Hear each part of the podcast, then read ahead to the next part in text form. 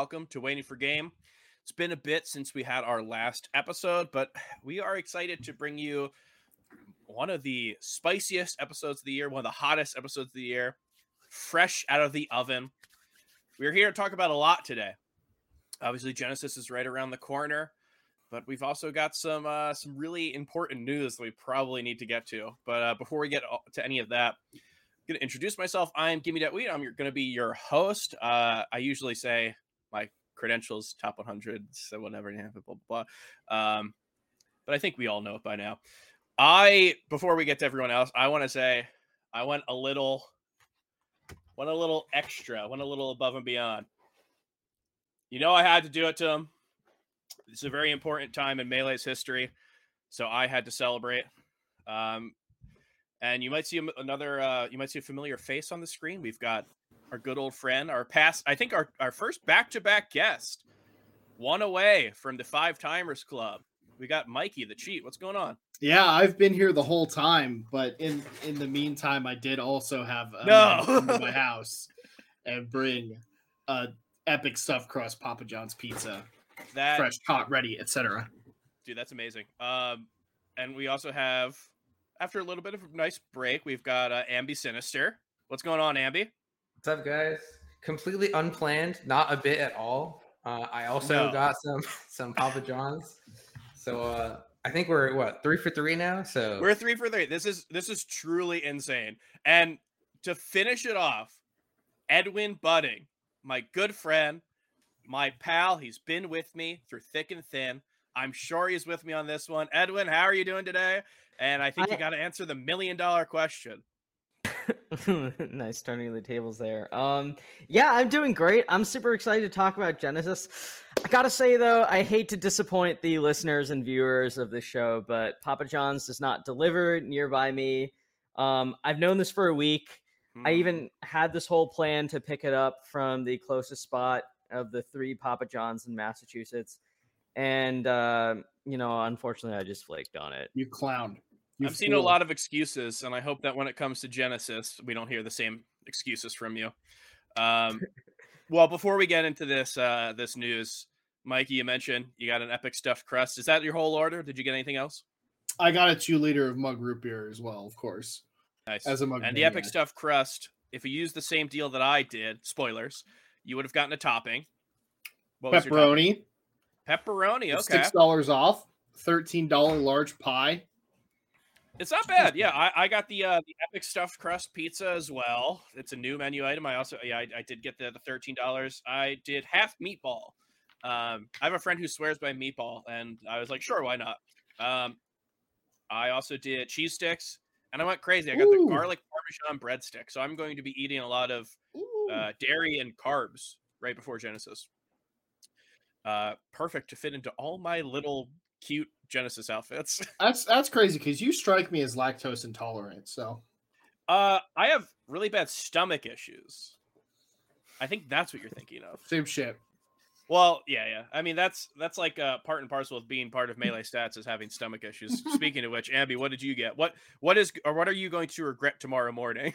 uh, I got a pizza. So I am lactose intolerant. Oh, So that's that's gonna be fun later. ouch. Uh, Did I just also get a normal got pizza? I got like a sausage, pepperoni, and mushrooms. So that's pretty good. I also got garlic knots because, like, you know, you gotta get garlic knots. So Did you guys do the thing yet? The pepper. No, not the oh, pepper. my You fiance wanna ate that, the- so it's all hers. Let's, let's pop the pepper, sweet. Let's pop the pepper. Should we? Uh, Edwin, do you want to give a countdown? Wait, Went in with it. Fuck Edwin? it. Let's go. Uh, yeah, sure. Three, two, one, go. that was fun. Thank you for including me on that. I really appreciate it. I was I felt a little sad. Like I I almost had this whole like uh you know moment of reckoning where I realized I should have just gone and picked up the pizza. But thanks for including me in the in the tradition. yeah, I'll, I'll raise my hand over to you. You know, it's all part of the team. Even though you uh you're like Kyrie on the Nets right now, I don't really appreciate what you've been doing for us, but you're here. You're part of the team. Exactly And, the uh, same. you have the share exact same political beliefs. but of course, we're, we're here, we're eating pizza. Um, but we're, we're doing it for a reason. One, I thought we could maybe do this on the melee stats card. Um, I did not get this approved by the other members, so I don't know if this is true. But two, the big reason is because we had a huge announcement this past week. BTS, I mean, out of nowhere for for all the fans, um, announced they were going to be partnering with Papa John's for 12 tournaments. I believe five or six of which are just not publicly announced at this point. This Correct. was the the big announcement. Melee and Pizza have a, a very strong lineage from Wombo Combo to uh, Axe Dot Pizza, now to this.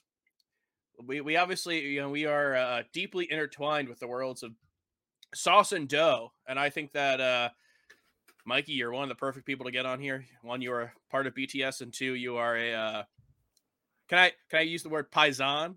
I am a paisan. Okay, I you, love you're one of our favorite paisans in the scene. yeah, you are allowed to use that word. Um, I get the Yeah. P word uh, pass. yeah, of course. Yeah. Uh, holy shit! You know they they noticed us for once.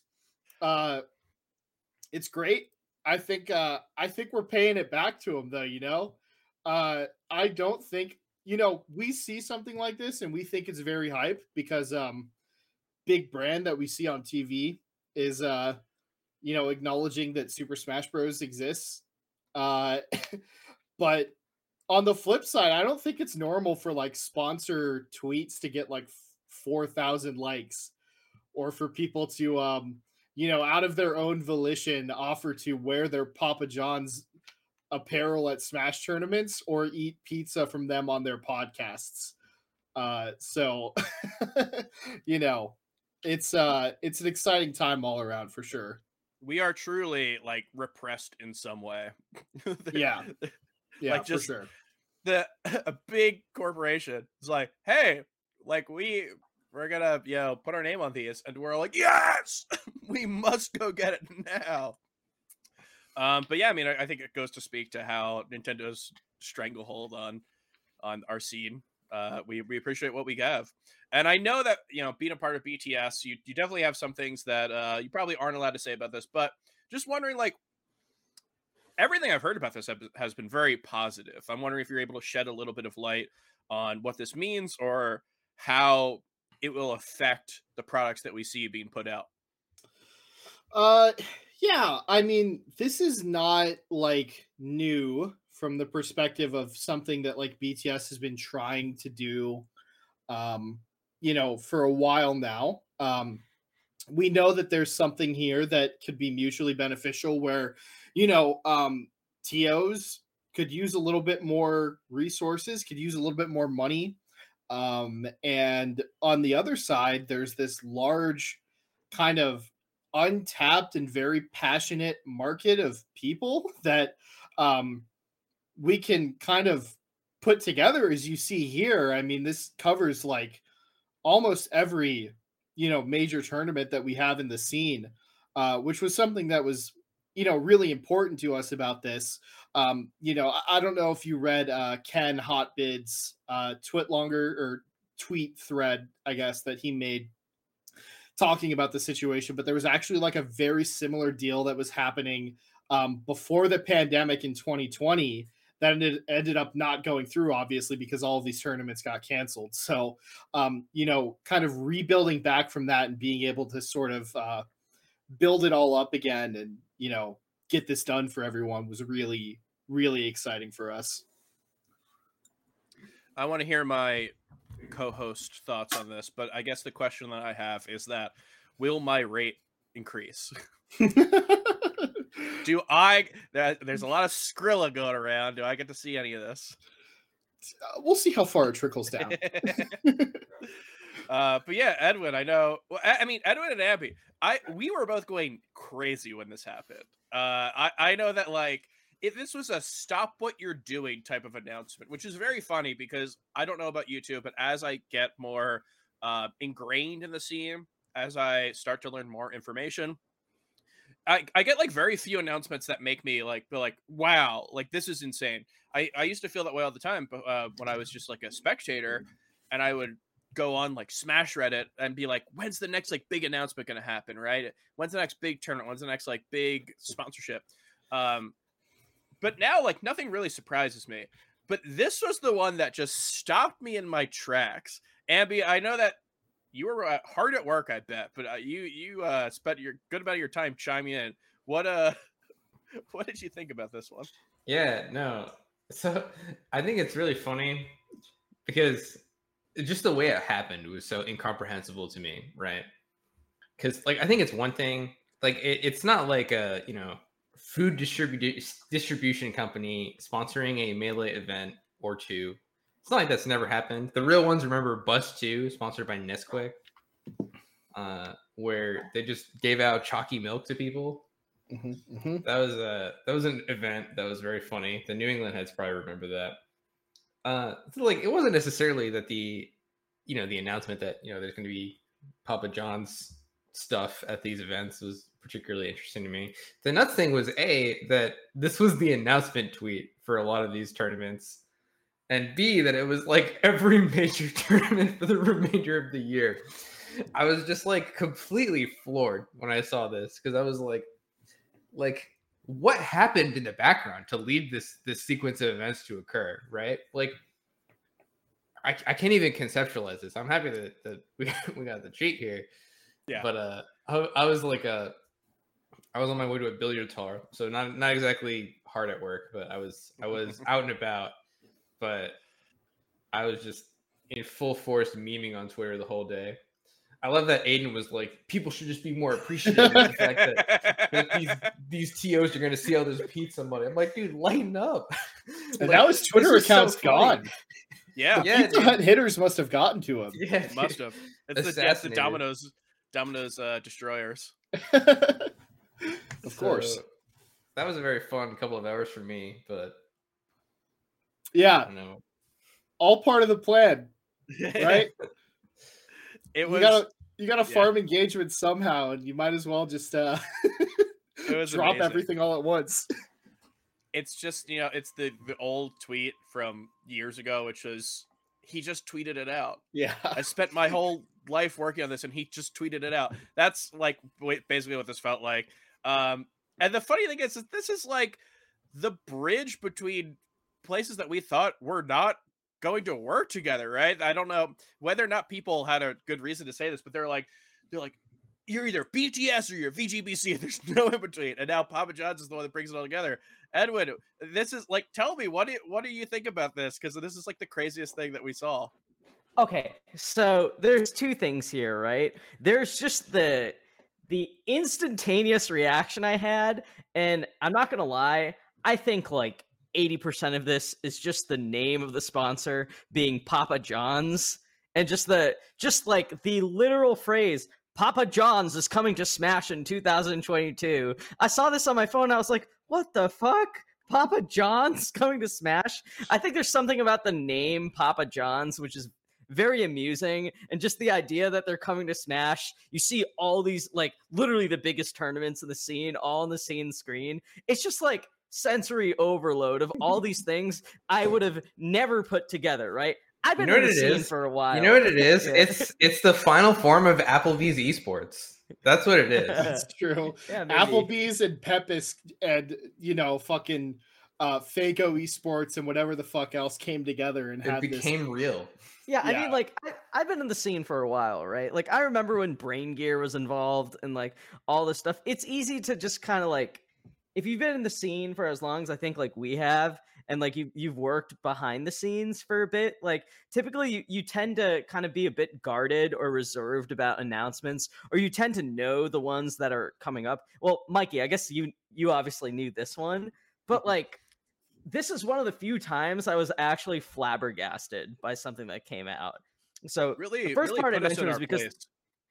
like yeah, as people like- who kind of know about some things, Mhm. really just shows you there are levels to this. yeah, there's there's like an entire scale to like decision making that goes on that even like we are just like not not there yet.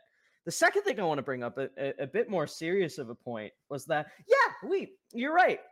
There has been like a sense of a divide in the community over the last like two and a half years. And I think that's just objectively true between, you know, like the existence of multiple circuits or circuits now. I mean, I don't know what the whatever the hell the Nin- Nintendo thing is, but like, but there's the there's so many factions in the scene that that have different that you know like over the last two years it seems that they've had different ways of doing things that haven't always gone together i mean like this is something that i wrote about in my column about for like three weeks in a row about how you know the scene's doing well but it's splintered into these different categories these different circuits these different streaming companies bts vgbc then you have like what again like like i mentioned before whatever the fuck is going on with panda global and nintendo.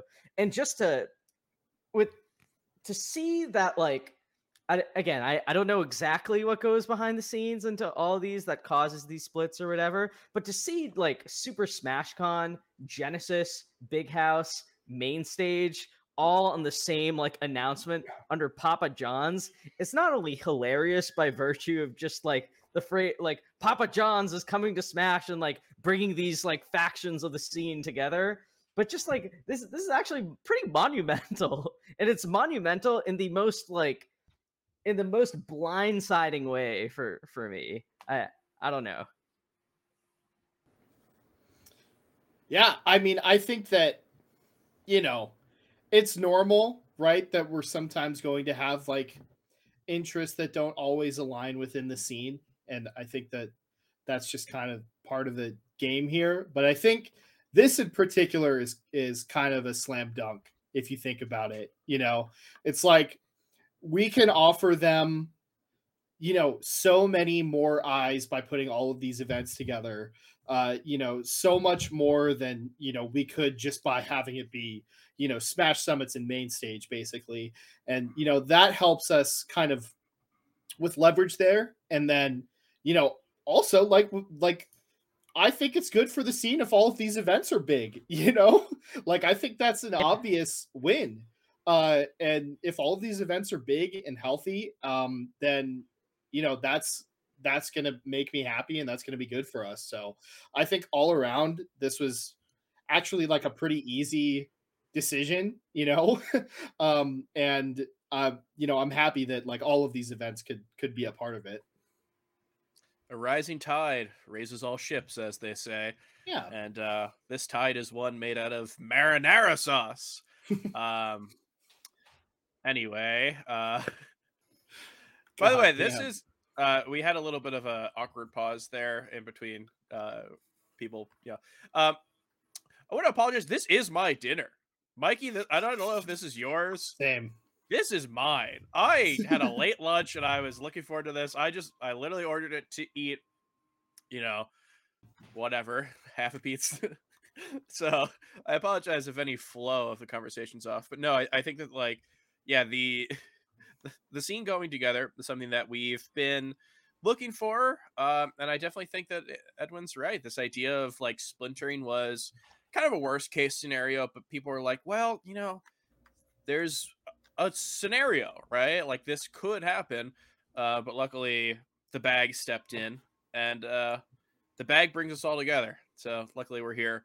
And I'm just happy that people are going to get paid. Uh, and I'm also happy that, um, you know, hopefully I can get myself the, the red wristband and make my way to the Papa John's uh, VIP lounge. Play, play We'll on, see, we'll uh, see, see. eat all the papadillas there. Gonna see our teammate at a cardboard. for some Get to- reason i imagine like a, new a couch of just actual cheese like an edible couch Jesus Christ. yeah, this is uh very wi- within the like COVID guidelines that we're currently within. yeah, bro, just take a bite of the couch. it's like a tim and eric sketch course. the pizza couch well, write it and pitch it to Summit. Edwin, what are you doing? We're losing I'm all our all best ideas. I'm all ears for creative Che- pizza ideas. Cheese couch. Can't lose. I'm looking forward to yeah, I'm looking forward to cheese couch. I'm looking forward to whatever else comes of this. Um this is a weird one, but I I think that I am very positive towards it. Now, is that just because I'm currently eating Papa John's and it's like filling me up and, and it's giving me serotonin? Possibly. Um before we go on, do you guys want to talk about what your uh, favorite pizza chain is, or do we kind of all have to say Papa John's? I have to recuse myself. I think. If it's chain, I'm allowed to say Papa John's because all the New Haven stuff is not is not really a chain. you like the So clam pizza? Yeah, dude. Nice. Frank All that Pepe's. stuff's good. Yeah, I'm definitely I'm definitely more of a Pepe's guy. The line at Sally's is always shorter though, so Uh, Beats. Uh, beats. Yeah, they Uh, opened a Pepe's nearby me, but it's not anywhere near as good as the New Haven one. Reminds me of when Edwin and I went to Pizzeria Regina, which is great. Oh my Uh, god! I, I- Oh I my left, god! I left my hat there, and then the next day we're walking right by it. I'm like, oh, I need to step back in there, and he's like, we're not having pizza again. and I was like, dude, I thought you were gonna bring up how no, when we walked. I'm not gonna bring up anything else about it. Save Okay. that for another time. I'm gonna bring up. I left my Philadelphia Eagles hat, which I was wearing around Boston to show them what's what. uh, and I guess my you know my hubris got the best of me, and I accidentally left it there. Uh, yeah, it was it was very funny that you won't allow me to get it because you thought I was just like time for more pizza. Yeah, die from our Regina's pizza.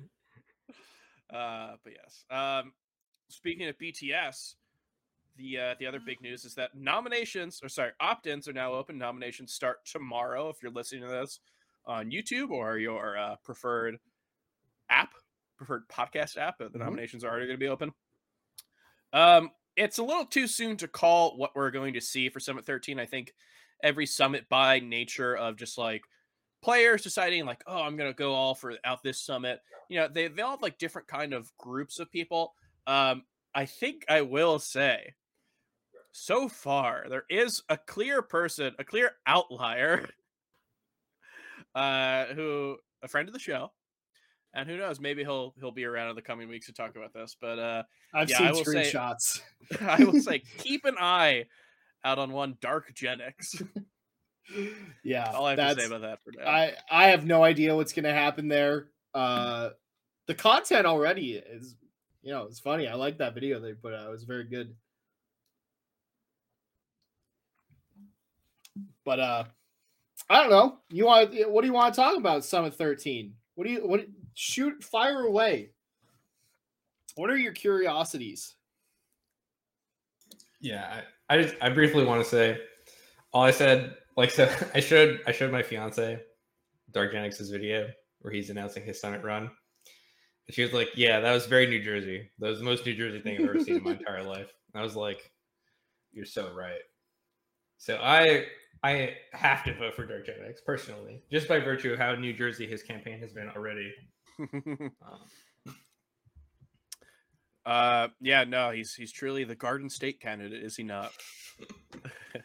uh, I'm I'm excited to see. I'm excited to see like who else steps up. Right, we know Frenzy is throwing his hat in the ring. I don't know if he's already opted in.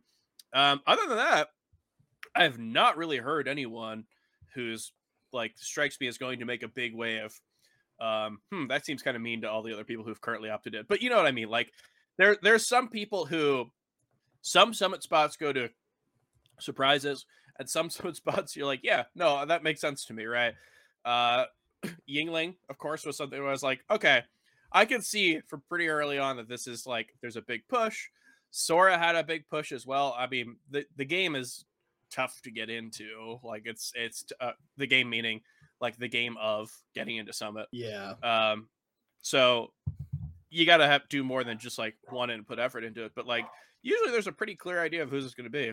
So I'm happy to see like who kind of fills in the cracks in between now and when voting starts. you know there uh aren't too many people opted in at the moment.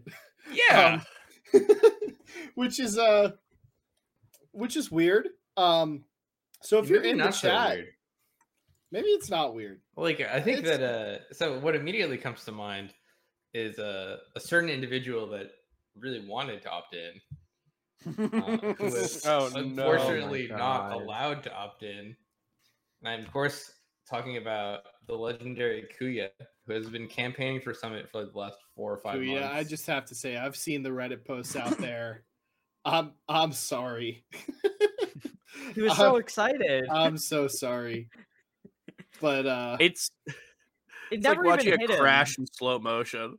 Yeah. It's just like, oh my god, I know what's gonna happen, and I can't stop it. yeah, it was. uh, You'd think you might do a little bit of homework before you uh sell the farm, and uh, you know, start posting like that. But I don't know. I felt bad. Yeah, I mean, I feel bad. I wonder if someone tried to tell him. He was like, "Oh no, don't worry, I'll I'll, I'll make it. I'll be good." No, yeah, first in, in low tier bracket of Smash World Tour. That must count for something. Um, maybe Honore Summit 14 invitee. Maybe, or maybe just get eligible by then, then give it another shot. Whoa, tough Yeah. words. Head to Genesis or any of the Papa John's tournaments that are upcoming.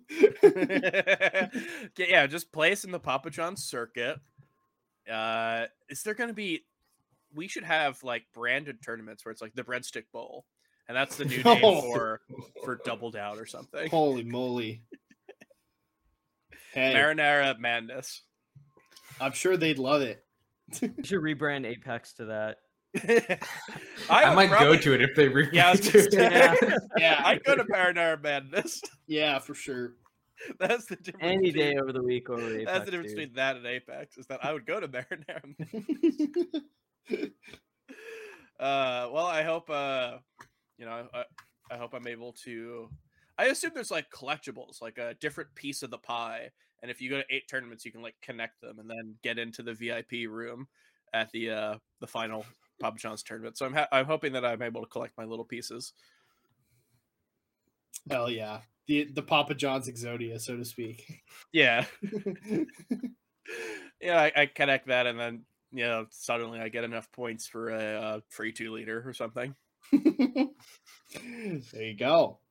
All this to say, uh, you might want to check if you're eligible to opt in to Smash Summit 13, because it might just be your lucky summit. Yeah, it, it's it's definitely like it was last. Um, I forget Summit Eleven, uh, but but Summit Twelve was definitely opening to a lot more areas of the world. I don't, I won't say that it's like a online thing, and I don't want to say it's a Smash World Tour thing, but I do think that there's like a combination of, of events that we saw over the pandemic, which like kind of made us be like, you know what? There's more countries in the world than just America and Europe well, I know Europe's not a country. I mean, the countries of Europe. Um, Mm. and I, I do think it's really cool that they are. There's like South American people who are eligible. There's Australian people who are eligible. Um, yeah, I, I- I hope to see. We already saw Sora last year, and he's opted in. So who knows? It's maybe it's the repeat, the Aussie run back. Who knows? Uh, who else was here? Logan. Could be it could be another Logan run. We got Kevin Maples. Salt. Salt, I think, is pretty intriguing. Salt is actually. funny. I feel like with with Salt, he has a very um like among the people who know him, like his crew, he has a lot of popularity and, and you know hyping up. He, he's got a he's got like a few uh, memorable clips from his Twitch channel, which it, which always helps. I um I do wonder about like how well known Salt is among like the broader voting field. Man, I don't really think it matters, dude. Like, I don't know. I'm- I, I'm definitely of the mind that Summit stopped being about like which player is recognizable so long ago, where like Wizzrobe just stands no chance for the, the majority of times he's not directly invited.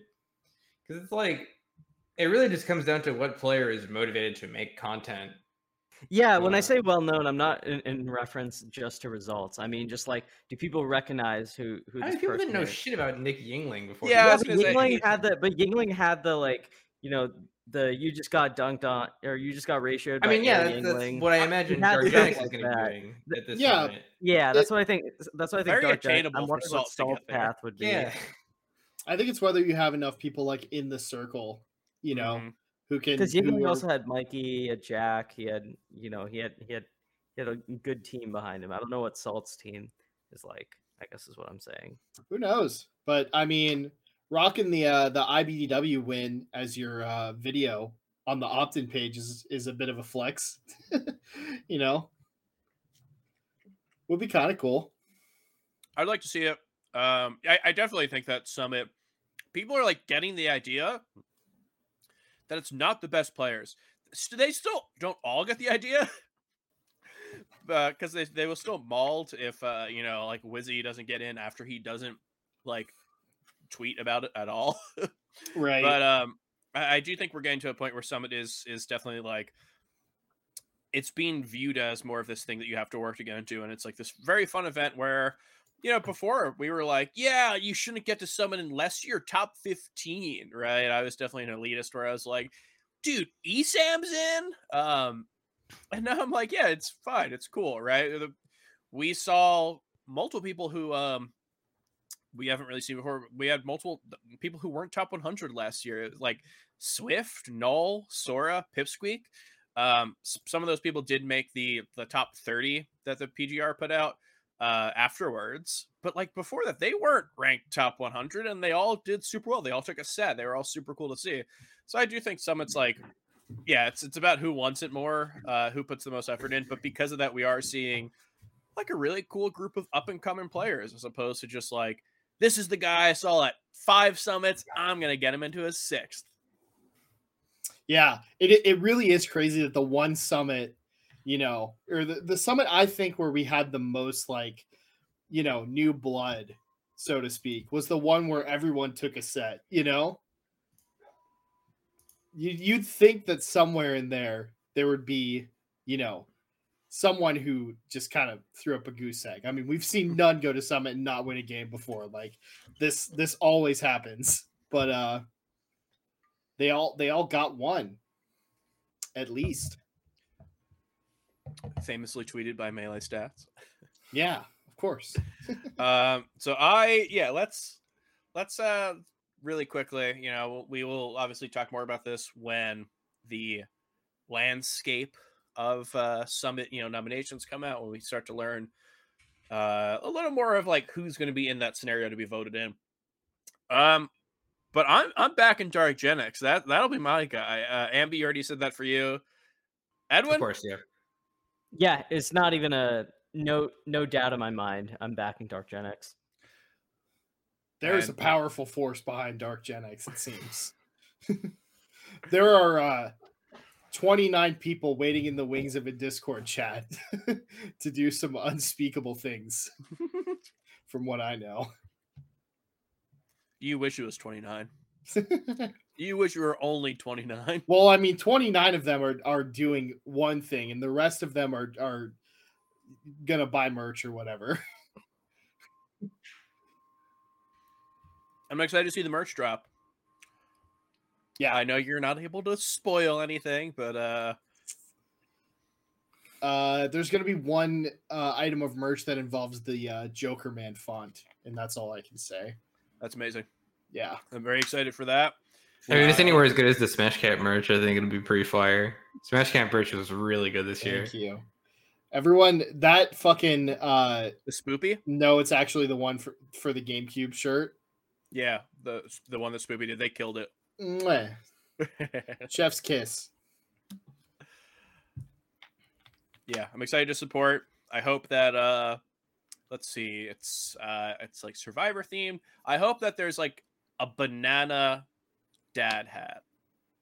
And and if there's not, I'm uh boycotting not only Summit, not only BTS, but just like Smash in general. I will become a Nintendo shill. If there's no banana dad hat, I will then become the guy who's like, Yeah, dude, you're not supposed to wave dash. It's cheating. Yeah, if you'll excuse must me, I need respect to. Uh, Miyamoto. I need to You're send gonna- a Slack message real quick. C stick also. yeah, ban the C. You can't use the C stick. It's a macro. Starting to sound That's like true. a bad Jerry Seinfeld impression now. So before I get deep into that, I think we, we maybe should. Uh, Gotta ban the C stick. okay, what else? What else is part of the? Keep going. It's, it's okay. Oh, oh for one. So he fine. says that to. Okay, so he says that, and then he's got like friends, right? Does Kramer or George say anything? Yeah, I don't have a good Kramer George, but that's where you step in. You, you get to be Kramer. Yeah, I get gotta to be be Kramer in this. And I already I already set up something. I can't I can't be Jerry and Kramer at the same time. What Do does that you mean? think that you are the? Do you think you're the Jerry of this group? Ooh. I don't know. That's tough. Let, let me say I definitely uh I think if there if there is anything I was I I'm the master shake of this group for sure. Not not Jer- not Jerry. Okay, I'm the Scottie Pippen of this group then. So we got Master Shake. I can't be Pippen. ripping here. I have We've got no Master Shake, we've got all of Scottie that We're all Eric, Pippen. pick some- sidekicks. Eh, Eric, just pick some anime or something. You'll, you- Some you'll be good. anime. Yeah, say your uh smile or something. Uh, I'm totally Pecco. Alright, So Pecco, Scottie Pippen, and Master Shake. What's up, me? It's me, uh, Dick Cheney here. Uh, that's who I am. That's yeah, that's my favorite uh group right there is the four of those people when they get together. they hang out and have adventures. It's great. uh Edwin, you had your little fun with your Jerry Seinfeld impression. Are we able to move on to Genesis or do you need to do any other impressions? Uh, all the other impressions I have will be uh, off stream and at Genesis 8. So if you want to uh, get a taste of them, uh, you can meet me there.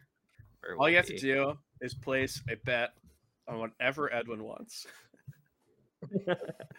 Edwin, I'm very happy that you're going to Genesis. This is going to be your first tournament since Genesis 7, probably, right? Yeah, it's been so long. I I haven't been able to stop thinking about it. I like uh, so I- I wrote a huge preview about it earlier this week, and I was tempted to write down like so my my preview earlier this week for my column was 32 players to look out for, and I like. Oh, early this morning, I wanted to write down like another 32 players to look out for, and I, I had to like hold myself back and be like, no one is gonna read about this. But uh, it's just I like the excitement. You're very excited. It's been a long time. yeah. And in that long time, you have caught in a bug, and that bug is a gambling addiction. Now, this is not an intervention. We are we are actually too far in the black to have an intervention. Uh, it's benefiting me right now, so the intervention will wait. But I'm sure there are people that you are looking out for. I'm sure there's there's like you know like oh no one knows about John Wick. I'm gonna bet you know like I'm sure there was people like that. Who are you looking out for at Genesis Eight? Oh my god! So I think um, I think there's there's a ton of people to look at, but one of the first one of the people I've been really impressed with uh, as of lately, um, I think that that could have a really big showing at this event is um, is Krudo. I think I think he's he's had an all around really uh, solid solid showing this year. One thing that's really stu- stood out about Krudo in particular is I think he's done a very good job against like the rising tide of Captain Falcons in particular. He he has like a really positive record against both Mekk and Salt, who have not just been like super active, but improving a lot as the uh, as they you know a- as they continue to attend a- ton. I think Krudo even has like Smuckers in his path and in winners bracket, if I'm not mistaken. But he's just generally all around really solid. He gets a he he he started entering a lot more net play tournaments this year. I think he's pretty. Maybe it's all the experience of getting beaten up by Panda in, in Florida for a while, but I think he he tends to not crumble versus Fox, which is a very important skill set in a bracket, especially as Sheik. And he's really good every everywhere else. I, I just think that guy is like all around very very solid. I agree. Mikey, I know there's a guy who you're talking about earlier. Obviously, you can, yeah, you don't have to, there's so many people here. You don't have to feel uh, beholden to only picking one person. But I know there was a very specific person you were talking about earlier as one to watch out for. No, fuck that. I want to talk about Axe. I would like to talk about Jeffrey Williamson and what the fuck is up with that guy. Uh, hasn't played like any melee at all, ever. uh, broken thumb, maybe uh maybe a nice little mental reset, nice little break. I have become very accustomed as an Arizona Melee fan to going to Genesis in the theater on Sunday and screaming for Jeffrey Williamson. And uh, you know, I don't expect that it's going to be that way here, but um boy, there are very few things in this world that would make me happier than that happening. Not an easy path. Not at all. Not a high seed either, right? Like in the 20s. Maybe 20. It's 20. That that is in the All right. twenties though. You are correct. Yeah. No, he he is definitely someone. Um, the the trajectory of Axe has been very um interesting to me because when he was really really good, as opposed to really good, which is what he is right now. Um, I always thought he was a little overrated. I think he's a re- very good player, um, and he he's able to do very well in a lot of matchups. But he also has those roadblocks for him, uh, which people like put him around the same place as people who didn't really have that, um, you know, the same roadblocks all the time. He did win a major. That's amazing. And I think what happened, which is really funny, is that online hit, and he is not the biggest fan of online. On, although we, if you listen to Blur, it might seem like everyone loves online, and we have to count it for rankings. Not going to get into it, but he is not someone who uh, cares a lot about online. So we saw a lot of Ice Climbers, a lot of Falco, a lot of Marth. Um, and even when he was going Pikachu, he was still having some events where he wasn't really doing too hot. I, I know the first Bemi he ended up losing to uh, Billy Bo Peep, I believe. Um, The real thing won the first one. well, the yeah, sorry, Axe l- dropped a set to. Oh, okay, okay, okay. I, yeah, uh, he might have lost to Real Thing too, and maybe Tuesday or something. I forget the exact. Yeah, he lost but- it to Saint and Billy. Yeah. Um, so it's like, yeah, results that we really don't expect out of him. Um, and then the tide shift we come back to land, and suddenly I look like a crazy guy for being like, Axe is not as bad as people say. Because people are like, Are you kidding me? Did you see Axe's online results? But every land tournament he went to for a long time in 2021 was was good. He His dropped, Smash Summit 11 was not bad. Yeah, Except, you know, lost to Aklo, but beat Amsa there, yeah, which is pretty impressive. Um, you know, second at low tide to Ginger. which- Mhm. I think, you know, anytime before 2021, you'd expect Axe to win that tournament. Yeah, Right. yeah. Yeah. Top eight at uh Riptide, I believe. I think He had a think he'll- monster losers run there. That's Yeah. right. Yeah. Lost to After losing to secrets and then ran it all the way back. Yeah. Yeah, it's just this thing where like we saw um a big drop off from him. I think if if you are a player who was not active during the online um era or you didn't care about online, oddly enough, your like stock kind of plummeted a little bit. Um and when he came back, yeah, I think he's super good. He is off of probably one of the worst performances we saw out of him, which was uh Smash World Tour. He made it out of the LCQ, and then I believe did not make it into uh final bracket. I think he Lost was to out in Sora, right? pools. Yeah, lost to Sora. Um, but I I don't know. I there's reason to be optimistic, and there's also reason to like for me to think that optimism only goes so far. And unfortunately, Lod is probably not the guy you want to see this t- like this second right now. Hot off, hot off the Giga Schwab. Yeah, horrifying. Lod, yeah, Lod, Leffen, Plup is holy That's a- shit. That's like one of the hardest draw. Like those three in uh Axe's Path. Oh man. and Moky is right there in that that part of the bracket. I gotta tell you, Wheat is fucked up that you did this. but I guess that's fucking Genesis, you know. Like it is Genesis. Moky, the the twelfth seed, contentious. But uh, I, I think uh, yeah, Moky is someone you know if we're talking about pe- people to watch out for. He's an incredible player. Uh, he has shown through his like few land performances that like he's not. It's not a drop off from what he was doing online. Uh, it's not a drop off from what it was on land in, in 2019. Uh, and what he's been doing online has been pretty damn good. Like, right? I don't know what we think of HBox right now, but uh, he's he's got He's getting third. wins. He's getting third. I'm saying it. All right. Well, uh, well, I mean, I assume we're We can get saving into it. HBox talk for later, but yeah, he- I was I'll- waiting my turn, but we- you're I'll the one that what- dropped HBox. I'll say what HBox is going to get, but I'm not going to say it right now. It's going to be later in the show for sure. Um, yeah, no, Moky is someone. This is a good path for him. If even if Leffen goes, you know, what is it? Plup into Leffen. It's like that is a Yeah, very really good. cool That's probably like the best bracket he could get. I was thinking about this, right? About how like Moky was really unhappy with his seed. Like, I feel like, Like, he he raised his buffed. seed and he the gets like seed Polish. number.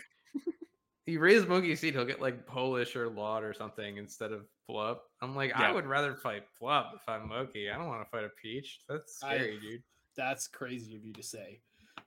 He's right. You- no. Plup Plup looked like a fucking world beater the last time we saw him play on land. both at Summit 12 and at Smash World Tour, which he fucking won. So I That's don't know. fair. I feel like, like I don't know, maybe from a matchup standpoint, yeah, but like, Well, I think saying- Summit historically- 11? Did he not go to 12? Wasn't that a whole thing? Yeah, he didn't go to 12. He went to 11. oh, you're right, you're right, yeah, yeah, yeah. No drop sets at 12. You're right, Mikey. No drop sets at 12, but at Summit 11, he looked fucking great. Yeah. Yeah, I, I'll get into. Riptide, even I'll though he didn't Plup win, he later. looked good. Yeah. Um, yeah, uh, Ambi, I think you're onto something here. It is it, like, what if we change uh, Plup's seed or uh, Moky's seed number, but we hit like the bracket's still the same? Hmm. Yeah, maybe he'll be It- happy. Like, I don't think like, no- he's upset about the bracket at all. No, dude, you're ninth seed now. That's that's how you do it. the bracket just got all fucked up in the order, but you know we're gonna we're gonna roll with it. yeah, it just looks weird, but no, you're ninth seed. So, Ambi, I assume the Crazy. player that you're going to talk about is HBox. I have a couple picks, but in terms of the person that I think is going to turn the most heads, I'm pretty sure it's going to be HBox. I think that HBox is he's like very close to becoming the Joker. Um, All right. I think that I think that this is like when HBox is his most powerful is when he is the Joker, right? When he's when he's there to like ruin it for everyone else except for himself.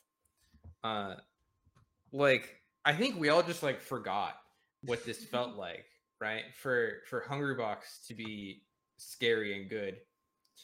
Uh because he spent all of quarantine like WM1ing people and still being really good. Uh like he's doing his like sunglasses not talking mode and like camping the shit out of people and I can think of nothing more likely to put someone in Joker mode than being really close to Joker mode, getting all the way to Grands against Lod, losing, and then Lod saying your character should auto lose timeouts on Twitter. I That would want to destroy the world. I would Yeah, want very- to destroy the entire community. I know that be like- Edwin. Sorry, go on. I just like I would feel vindictive.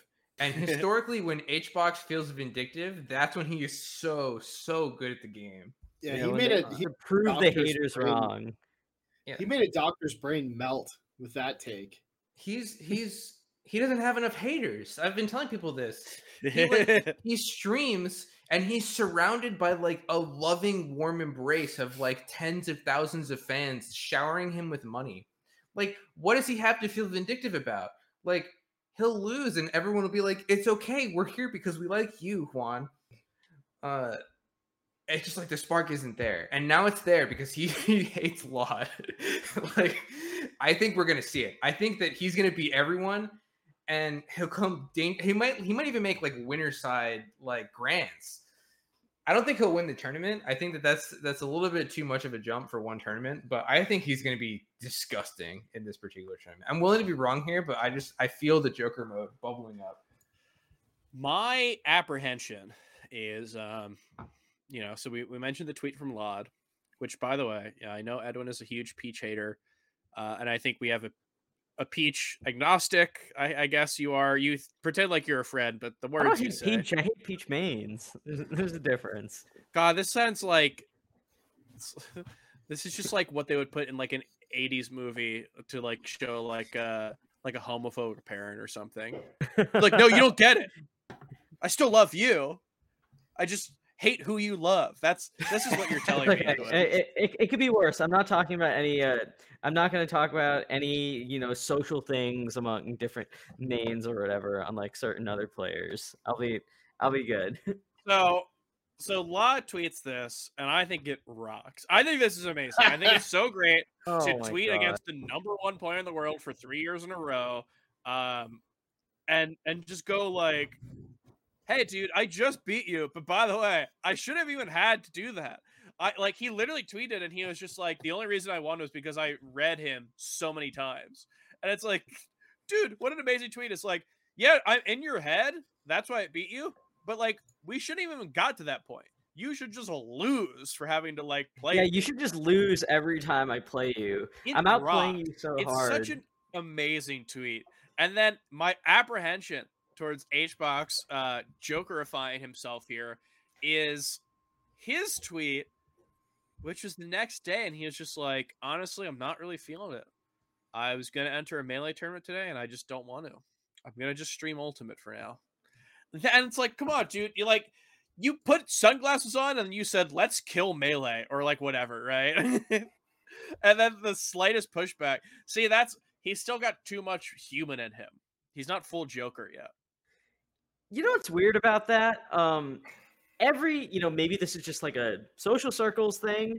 Everyone I talked to about HBox camping was really excited about it. It was like you like like three years ago if he's camping like fiction or whatever in the top right corner of the screen like yeah it's really annoying because he's winning everything but like seeing him like pull out this uh like you know even if it's a fraction of it just a little bit of that old h box again like it was fun it was really exciting. I i was having a blast watching grand finals people are i was talking to in the in the melee stats server you know my friends uh from college who are still into melee were watching they're like oh this is exciting hbox is camping lod like like, is he gonna do it? Like, or is Lod gonna pull a stitch or whatever? It was.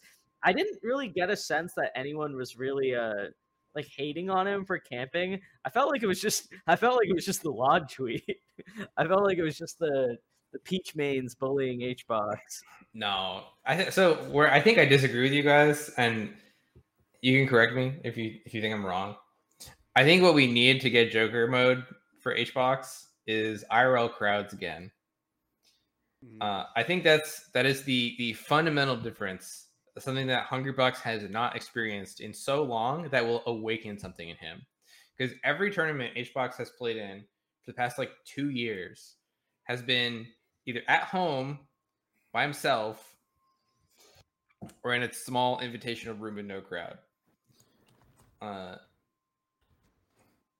like maybe I'm wrong, but Riptide. majority of them. He was at Riptide, right? Yeah, I guess he was at Riptide. Yeah, is it main stage? He wasn't main stage. Smash For, World uh, Tour uh, finals had, a- had a on if you group. I think him at Genesis, he's gonna remember what it's like to be cheered against, and that's the last straw. Uh, we'll see. Are people I, gonna cheer against him though? Like he hasn't Oh, won yeah. anything in so long. we'll we'll see. I okay. If he plays like that, he will get cheered against. This is a bully take. I think he should be cheered against, or yeah, he should be cheered against a little more than he is currently right now. We've we've like Edwin's right. Is that like everyone I know was like this rocks, and I'm like, I'm okay with like people saying that. I'm not okay with everyone saying that. We've gone through like a Stockholm syndrome. This has been planned out. Crunch probably his Crunch is at MIT or whatever, and he's like, I've been studying this for years. I figure it out. You are going to use the pandemic if you if you suck for two years, people go on your side, and then you can return to the Juan I always knew. And I bet that's what happened because we saw him bad for such a long time. Where now that he's just doing this again, people are like, "Cool, like let's go Juan, time out this, uh, yeah, time out this Peach player. Who cares?" It's uh, yeah, I don't know. I felt like a I was watching it and I was like, I don't even think I can say that I don't like this in like a public forum. I was like, I probably would get like dogpiled for being like, hey, this uh this set where like game one, uh they didn't interact and they Mhm. both had four stocks when it went to time. It's not fun. I feel like if I said that, people would be like, dude, you just don't respect the grind. Juan's just on the content grind, dude. Um, so yeah, I don't know. I I would not expect a ton of people to cheer against him, but also we are talking about people who go to melee tournaments, which is a lot different than HBox fans. That's what I'm saying, dude. I, Uh, I'll say that I I would rather people talk about stuff like this than a lot of other topics of discourse that we've had lately in the melee community. So We've uh, had some discourse, have we not? we've been doing discourse every once in a while. I don't like it. Yeah, I'm over discourse. Well, discourse will never end. Mhm. You either uh, live long enough to see yourself uh, hate, you live, you die hating discourse, or you live long enough to see yourself be a part of discourse. Yeah, that's right. So, Weed, who was your pick for a player? Because Mikey picked Axe, Ambi picked HBox, and you picked Lod. Uh, I'm gonna poll the other people here to see if they remember who I picked because you are not able to devote enough energy. Who- Ambi, do you remember who I said? No. Oh God. I feel like you're talking about me. four people. It's turning to me, Mikey. I can pull this. Go to go to go to Edwin Budding, please.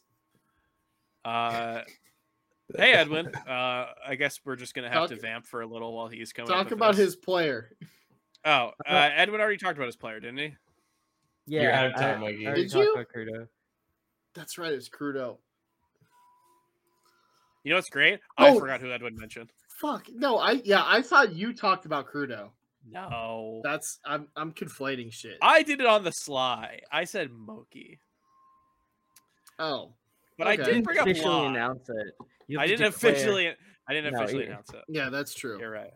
So three of you picked like you know long time, or at least you like two of you picked former major champions. Uh, we picked Moky, who could like make a pretty deep top eight major run, and I picked Krudo, who's like who was like my sleeper top thirty two pick. Yeah, sure, dude. You picked the the lower seeded player than all of us. You're cool, man. I don't know what you want from us. No, I I was- I was I was. I was bucks gonna and say it Lexi because I you was cool. I feel like one thing that we've learned recently, you know, in the past like year of melee or so, is that like uh the parody is so much more intense than it like ever has been. So like any any name that pops up in top 64 or top 32, I can, you know, I'll be like, yeah, that I could see that happening. It's almost to the point where it's like uh I want to see what happens with the old folks, you know? Yeah.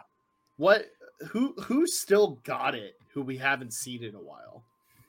You know, nightmare run scenario. Um, Chudat gets ninth. like I don't. Really, I, I I legitimately think that um, there's like equal chances for him to get every placement from 257th to seventh. Like I think. I All think right, it's you gotta all put a stop equal. to this. I mean goes to LACS, gets 17th, you know. A little bit little bit spooky. Yeah, beat Aklo. Um, I so I was uh talking to Dark Genix about Chudat. Speak, you know, the famous Summit. Uh, what is he? He's an opt-in. He's the famous Summit opt-in. Dark, Dark Genix.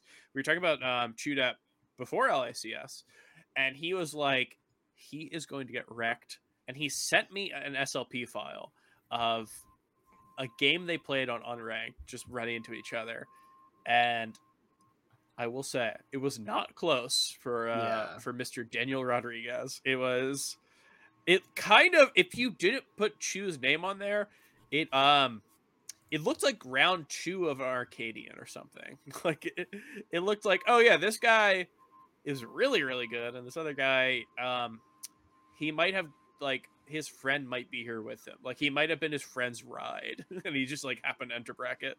Um, but yeah, I mean, obviously, Chudat. This is bracket- this is Justin versus Chudat. The, yeah, so I don't know, dude. Like, you ever watch like any of the fiction versus Boyd sets? I feel like that's just what that matchup looks like, dude. Uh, you're just getting destroyed the whole time if you're the Ice Climbers player. Uh, especially like I don't know, like Justin's actually very good at that matchup, Mhm. And it's not like Boyd is like you know very bad compared to fiction or whatever. Uh, but you know, you watch their sets, and, like they're just literally not doing anything the whole game because he just is too busy getting hit the entire time. I don't think you can infer this particular matchup and say like, oh well, I think that this will happen or that will happen. I think this is like probably the least information you could get from a single Slippi file. Personally, I didn't infer anything. Dark Genix inferred that Chudat was not going to do well, and I was like, maybe. And guess what? He beat Aklo. So we're all going into this. Uh, he's got R in his path. That sounds dangerous. He's got what, like Leffen, right? What does he have? Well, so he either has Leffen or Kalvar, I think, both of which are really bad. Both of which sound hard. Yeah, he might have Lod uh, if he gets that far.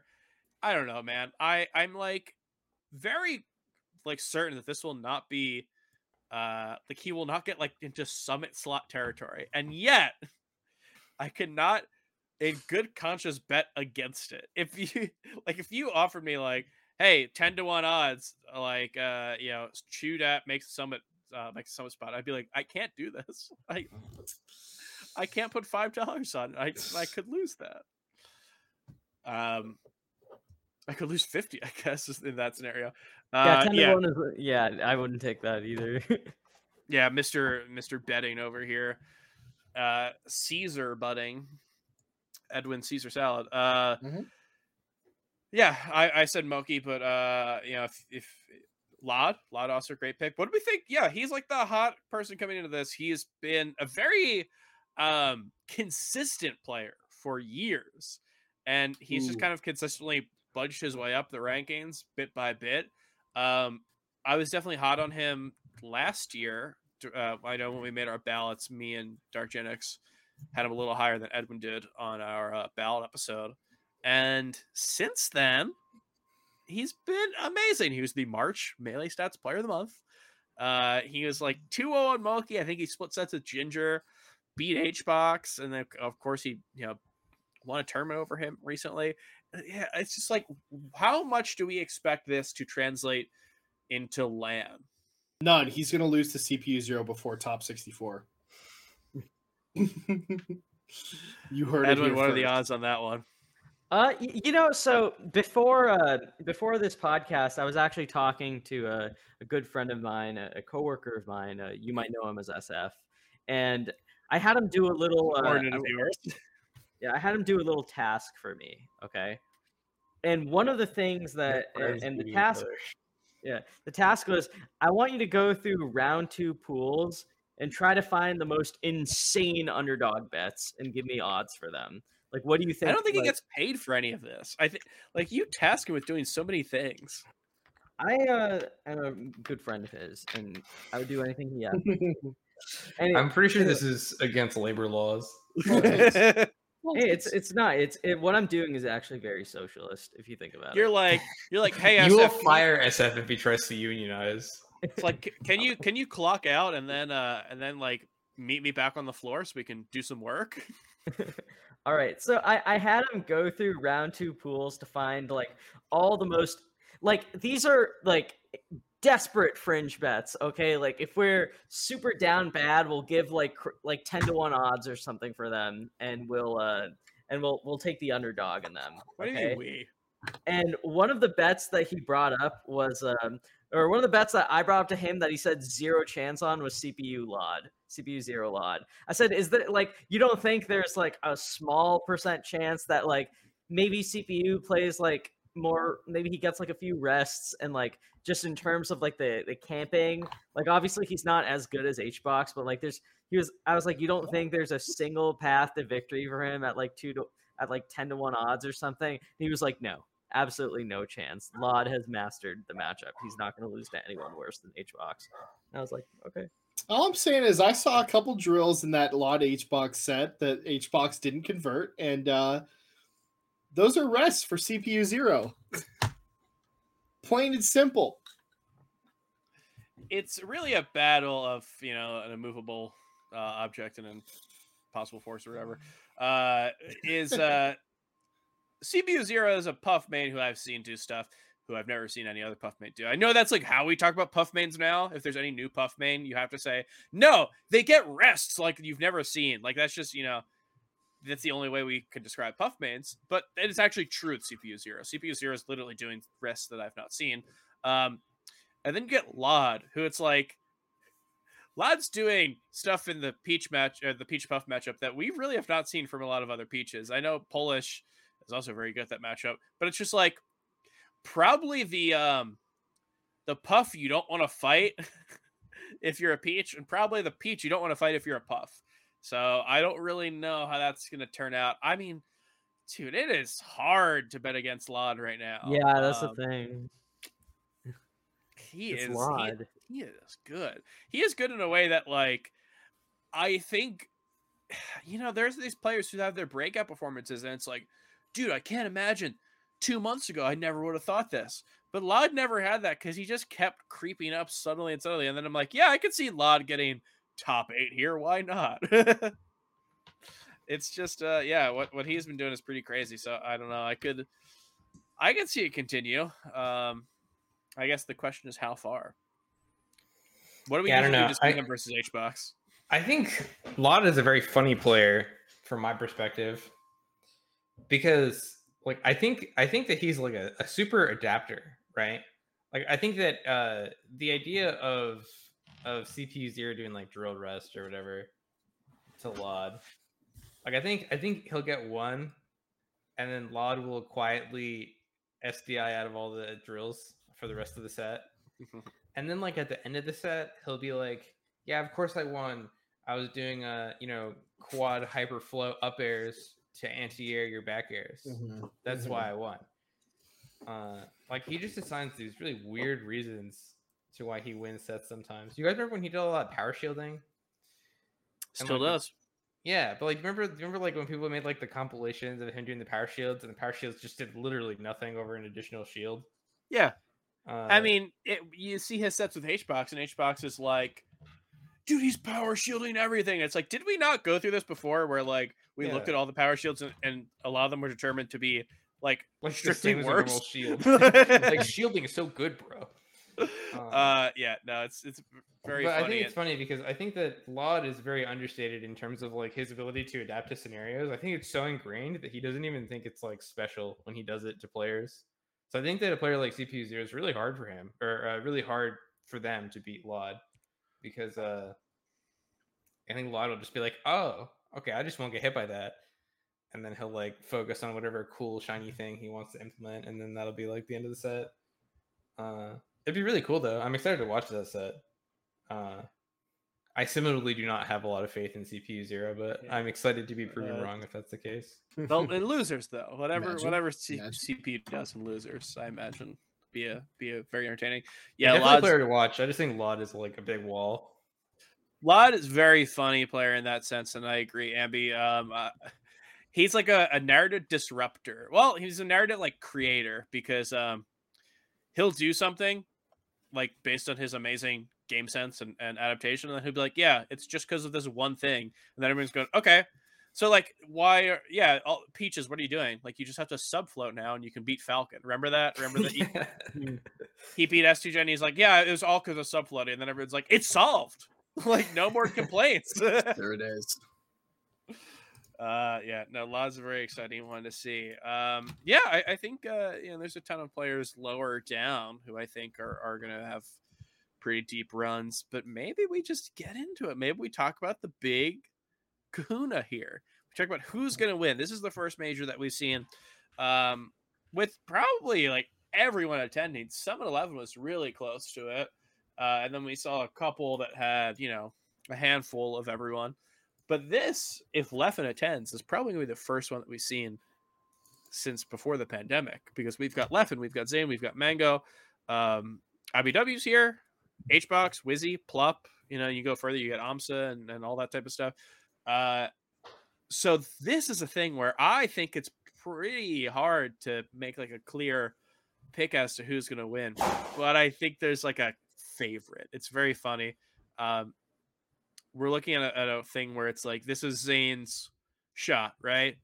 Zain has been the guy. I mean, he's won Shine, he's won Genesis Seven, but he's like still a little bit of an underdog for what he's considered to be. He's like the big boy who's like, if he wins, it's boring. Like, oh, like everyone, you know, he's the one who everyone wants to beat.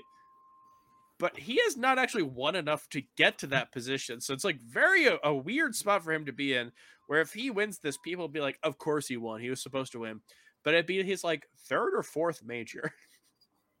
Definitely not something that we would see from that position. Um, but yeah, I mean, I, I guess it's going to come down to like this is a tournament where it's all about who you meet because I I think the Zain's favorite, but I actually don't know if I personally pick him. Um, Edwin, I know that you have a uh, you know if, if you read Mo- Monday Morning Marth, you would know what your pick is. Do you want to talk about this and go into it?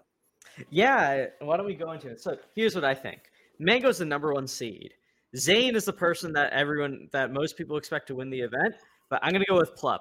I've been very encouraged by Plup's uh, trajectory over the last like six months. I think his sh- I think his Sheik looks great. I think whatever he's doing with his Fox is working. In the past, we used to see him kind of go back and forth between Sheik and Fox, not just for Fox, but kind of at like random. And it seems like whatever idea he has of when to go th those characters whatever it is, it's not interfering with his ability to win sets, particularly against Fox, who, who I think he's he's like really stepped it up against. Like in his last five sets, he's like four one with SFAT, and that was someone we saw be like a really big demon for uh, for Plup before, like even near the tail end of like when when we were seeing Prime Plup.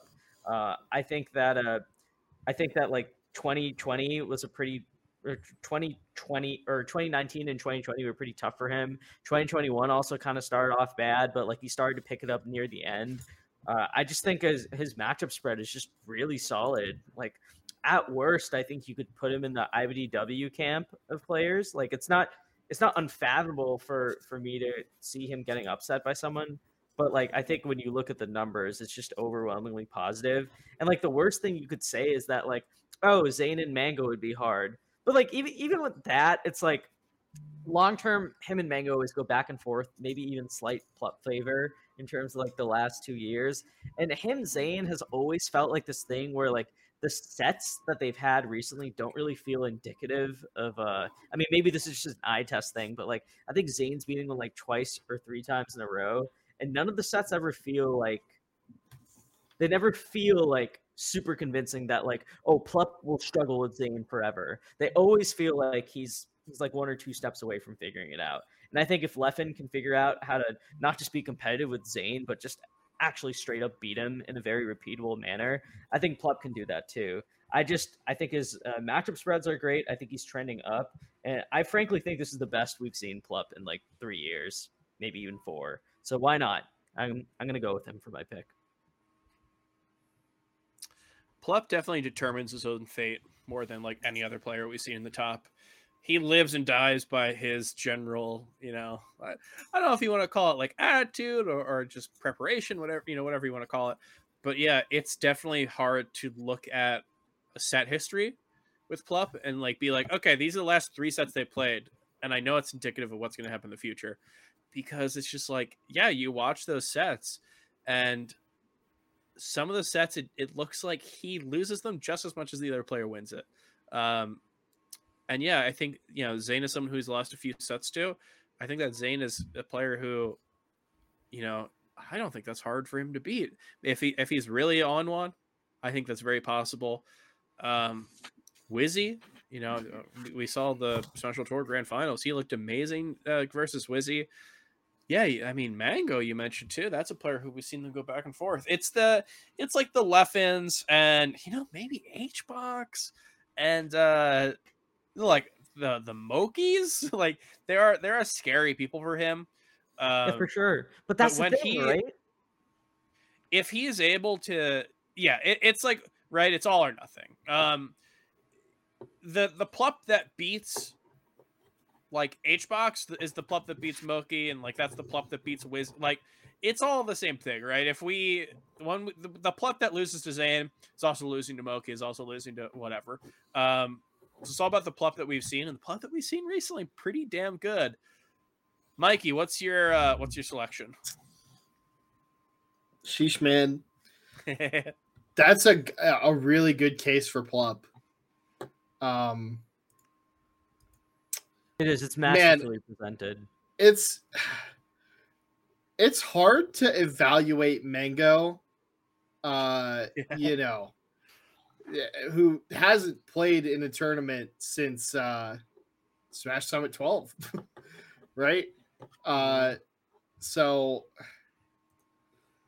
who knows? He could just bust right through that glass ceiling. I I have a feeling it's going to be Zain though. I think that uh, I think that he's, you know, about as prepared as anyone, you know, in this in this top level of players that we're talking about. And um I don't know. I think that uh, he's due to put it plainly for like another uh yeah. another big major win. Um, you know, summits, the summits that he's been to, you know, since the uh since 2021 have been a little bit disappointing for him uh, and you know didn't really go to much else. But uh, I think that it might just be time for uh, Big Zain to kick in again. It's telling that the like the questionable person everyone's path is Zain, right? If you talk about someone's path to winning, you're like, okay, well, I know they could beat this person, but can they beat Zain, right? Okay, I know Mango can beat Wizzy. Can Mango beat Zane? Okay, I know HBox can do this. Can HBox beat like Zain is the one where everyone is like, okay, that's you know, that could be a, a problem if, if Zain's in their way, except for Axe, I guess. uh, but even then, we don't really know at this point. Um, so it's very telling that he is the person who probably most people don't want to see. And at a certain point, you have to be like, well, if everyone doesn't want to see him, he probably is, has a pretty good shot at winning. So I think that's a very fair case. Yeah, I gotta say one thing about Zain, his bracket's really hard. He's got he's got Johnny into Amsa into top eight. That's brutal. Oh my god! Like I, I I don't know if I would go as far as to say like oh like he's definitely gonna lose against uh, S2J or like Amsa's definitely gonna beat him. But that's like if, if you're Zain, that's not who you want to see before top eight. That's that's horrifying. I think he's going to be exhausted. I don't think Zain's going to win. I think the fact that Zain's bracket is SJ into Amsa into Cody into Mango into Mango is like the most horrifying shit of all time. That's So I really don't think he's gonna do it. I uh it'd be cool if he does because he hasn't really pulled it together at the big land tournaments yet. You know, and I'm sure that like he wants to win more than pretty much anyone, considering that like the narrative right now is just that he's like quote unquote good online and that like drives him up the wall. Um I think his bracket's hard though. I think Leffen will win if he goes. I think uh, That'd, be, that'd be very exciting. Holy shit. yeah, I think Leffen is the most dangerous tournament player in the world at the moment. Uh, and maybe that's extrapolating a little bit based off of exhibition matches, but I think that he'll have no trouble with Zain. Uh, I think his Sheik is at the level that it needs to be to to to deal with Zain. That shit I was think- pretty convincing. Yeah, I it looked know. repeatable. It was. It was I looking think a that like that's it was- that looked really hard. I think for Zain to come out on top against Leffen Sheik would require him to be playing like ten out of ten melee, which is like kind of not what you what you want if you're Zain. And like I don't know. I, I feel like uh, his sets playing against Leffen, he'll play it like a three out of ten and still like win because like that's just the matchup, I guess. But uh, Leffen also a player who Leffen and Mango are both players who I think this fits their just like perception so well. Uh, Like both of those players, I think could tweet for a month straight about how they're probably not going to this event, but not drop out. Like if Leffen just goes to this event after talking about his dog for a month straight, um, and wins, I'm like, yeah, that's like the most Leffen thing we can expect, yeah. right? That's incredibly up his alley. I think that'd be I think it's likely that he doesn't funny. go, but I think that uh personally, like just looking at like the Leffen bracket mm, and like just extrapolating based on the sets that I've seen, he is like what he is peaches, he is plup. I think plup is the crux. Like if he can get past plup, I think he wins the tournament. Uh, he is mango, which is like obviously very hard, but he beat mango in the exhibition. He has Zain, who I previously mentioned. I'm pretty sure we'll get that far. And then The one thing I mentioned play- with the Mango exhibition though is that Mango is literally just pressing start on the stage select screen and like rushing into the into every game. I I think the same. He also had COVID. I I don't know how repeatable. Yeah, I mean, I don't know. There's like there's an element to it, which is also like they were playing friendlies the whole day. So who knows what the start means? If it's like, oh, I'm totally throwing XD, or if it's like, I'm gonna I'm gonna act like I'm sandbagging. You know what I mean? Like it's it's really hard to to really say what that kind of stuff means. But it is an exhibition, right? Like you can't treat it like it's like yeah, it's exactly the same. Even Lefferman treated the same. Um, but I do think that it, I think if you if you like rank all the players in the world based on how likely they are to be Mango in particular, I think Leffen's probably right underneath Zain. Um, you know what I mean? I think Mango and mashing star on the character select screen still beats pretty much everyone in the whole world. So I don't think that there's like a particular like with regards to this discussion, I'm not saying that he's like guaranteed to get past Mango, but I think that it's like if he's playing well enough to play well against Plup, then that's really scary for Mango. I think I would want literally anyone else. In my yeah, if he's playing well Leffen. to beat, especially the way Plup is playing, as as we Yeah. talked about before. Yeah, I don't know. I mean, we talked about how Plup has the ability to also play under what he should be playing. So it's like yeah, it's getting, excuse me, getting past hold that uh, dairy. maybe this wasn't the best idea. Um, getting past Plup is not necessarily the like. It's like, dude, if he can do that, he can do anything. Um, the the mango set history is something where it's like, yeah, going to any set, I think he's got the ability to win. But it's like it's the thing with HBox and Zain in 2019. It's like, okay, you know, if you have a 50% chance of winning every single set, but you lose 80% of the sets, like what's your actual percentage shot at winning? So I do get a little hesitant when I talk about Leffen, be, Leffen beating Mango because it's like we've seen so many sets and he's we've seen so many like game five sets, but Mango takes so many of them recently. Um, I think he can do it. Yeah, I mean the biggest thing right now keeping Leffen back is himself, right? He's he got Yeah. sick today. Um, I think if yeah, Le- I think it's likely not Leffen doesn't go, and I think if he doesn't go, I'd probably pick Mango to win this event because uh, I don't know. I think the scary thing for Mango is Leffen. I think uh, Leffen not going would be a huge thought- boost. So you think Mango has it in the bag versus everyone else? Then I don't think he has it in the bag. I think he is the favorite though. uh, uh, the scary thing for Mango is having to play all these sets. Yeah. Old He man hasn't played an open have to play bracket Hungry tournament. Yeah, you know, Mango, uh, the last like big notable open bracket tournament he won in the like first four months of the year that's anywhere close to this like size was ROM seven in 2014. I don't know why, but like the first four months of the year is just like t- typically when he like He doesn't get warmed up, huh? Little Okay. stat muse over here for us. The the only tournament that Mango has won on a in a leap year in March has been this. On a full yeah, it's like a Tony reality kind of thing that Yeah. around the horn. I also think that that particular type of set's so weird, given that people can play Netplay now, and it's actually good. I feel like the idea of Mango not being warm is so incomprehensible to me. no, it definitely is. It's just a funny, funny tidbit. no, yeah, it's, it- it's a lot more real in like the LAN era, where like you literally are just playing CPUs until you go to tournament seasons. But I I think there's good reason to say that. Like as as good of a reason you can come up with for a player to win, I think there's also as good enough a reason for them to say that they're not going to win, right? Like you know we talked about why Zain might not win, why Plup might not win, Leffen might not win because he might not go. Mango had you know it's, it's, it's like none of this is easy. Um, so I'm gonna I'm gonna list out some players here. Um, so Mango, uh, of course. And we're talking about Leffen. We've talked about Leffen. Um, let's also let's talk about uh, you know um, Polish Ben.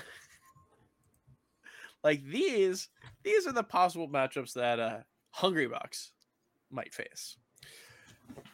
We've talked about Hungry Box, and I always I said I'm speak I'm gonna speak my piece on him later, so I, I bit my tongue. I think Plup is an amazing pick. Plup is someone who it is his time. Uh, not only has he not won like a, a big thing with everyone there in a while, but he also is looking just good enough to do it. And Leffen's a great pick, and and uh, you know Zain's always a great pick. Mango's a great pick. I don't know, man. This is there's there's too much going on here for me to make a good pick we have seen a different Hungry Box than we last saw on land. Last Hungry Box we saw, um, I believe I told the story before at Smash World Tour. The only set that he won, the only game that he won uh, on Sunday was when he walked up to Wizzrobe and he said, Rock, paper, scissors, I'm going rock. And then did rock, and Wizzy like overthought it. Um, and and he won. That was the only thing he did win because what happened is he got destroyed by Wizzy three games in a row, dropped down to losers, got destroyed by Polish three games in a row. And of course, the turns we saw him previous weren't the hottest either. But there's something about this hungry box, and it's it's been very slight, right? He's always been better offline than online, even during 2021, right? Even during the times where it's like, dude, Harry Pogger, that's a toss up. Who knows? Even during that time, he'd go online or he'd go offline and he'd suddenly become a player who can lose to anyone in the top 50 to become a player who could lose to anyone in the top 15, right? Um, I don't actually. I've been thinking about this way before the Lod set. I've been thinking about it before he started putting on those sunglasses and not talking. Um, but yeah, there's something different about HBox, and it's just like it's very HBox to make this all happen, right? Uh, I think he'll do this, prove that he can do it, and then go back to doing what he always does. And he's gonna lose. He's gonna like pop off on Zeker after beating Zeker in a close game three set at like East Coast Fridays. It's gonna be all the same thing that we've seen before. Um, I have a faith in HBox that I have not had since he was like you know destroyer of worlds hbox i i don't know what it is i don't know if i can explain it but the way that i've seen him there's like some x factor about him. I don't know. Maybe it's like the uh i just like i see something else in him when recently. Uh so that's my pick. I have to go You're gonna HBox. pick him. Oh my god, damn. You're nuts. he's got polish? But okay. He's got ben. Hard. That's hard. I think he can do that. 32. He Is that is that hard on land? I know that's hard online. I think that Uh, Ben. I- I feel like Ben's not super hot right now. Right? He's not as hot as he has been. He's not as hot as he has been in the HBox matchup. And uh, HBox did win their only set on land, which was at Riptide, which was super Very close, game close. five. Yeah. Um, but he's got okay, so he's got Ben. He's got Polish, which I'm not even gonna pay attention to the other set, but I think that I, I don't know that could be doable. And if if the HBox that beats Ben in Polish is in winners, you know, quarters or whatever, it gets a little scarier, right? Oh, dude, I think I think that the H box that beats Ben in Polish is is very different from the H box that beats Mango. IMO.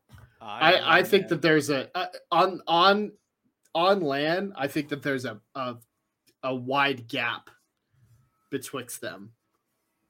It comes down to how many props there are on stage. Yeah, I, I- like I what what it really comes the crux of this whole thing is if he beats Polish, it like the energy that's going to emanate from him, it needs to go somewhere. And if there's like an empty pizza box that's just like propped up as like a like a prop, propped up as a prop, uh, he'll like take that and like rip it in half and then throw it across the venue. That H box is beating Mango. But if he like pops off on Polish and he has like no nothing to like put this kinetic energy to, um, like he'll yeah, that's the Mango. That's the one that loses to Mango. So I'm saying don't know, it I feel like you could depends on- always throw the chair. true. You could throw the chair. Or That's always going to be there, right? right? I don't think Yeah. he'll kick it again. The last time he hurt his foot. No, that's Mm. true.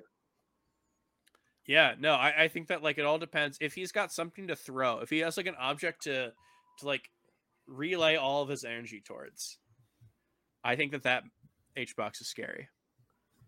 Edwin, yes. Do you have to go to the bathroom or something? You, you're raising your hand like you. uh, No, I so I I've told you and Ambi this, and I can share it to the listeners and viewers of the show. I'm actually writing a piece for Team Liquid all about Hungry Box's chances of of winning Genesis and basically like his odds in each matchup and what they look like. Um, I think I think Pol- I agree with Wheat. I think Polish and Ben are doable, even if they're really hard draws, like relatively for where H HBox's spot will be in the bracket.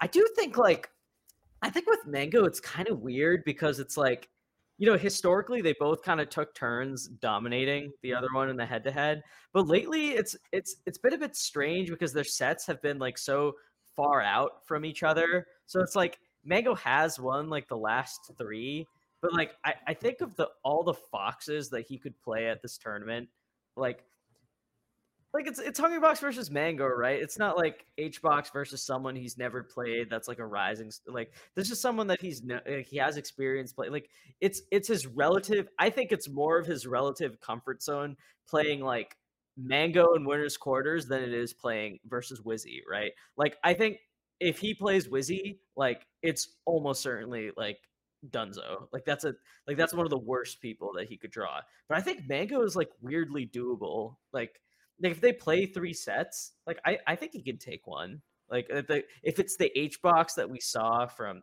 you know really trying his heart out and like camping or whatever with the lead and whatnot, like I think that's pretty doable. The the only two things that I think with HBox that I would really not want to see in in this potential path to victory are Zain and Wizzrobe. I think those two would be like very very hard.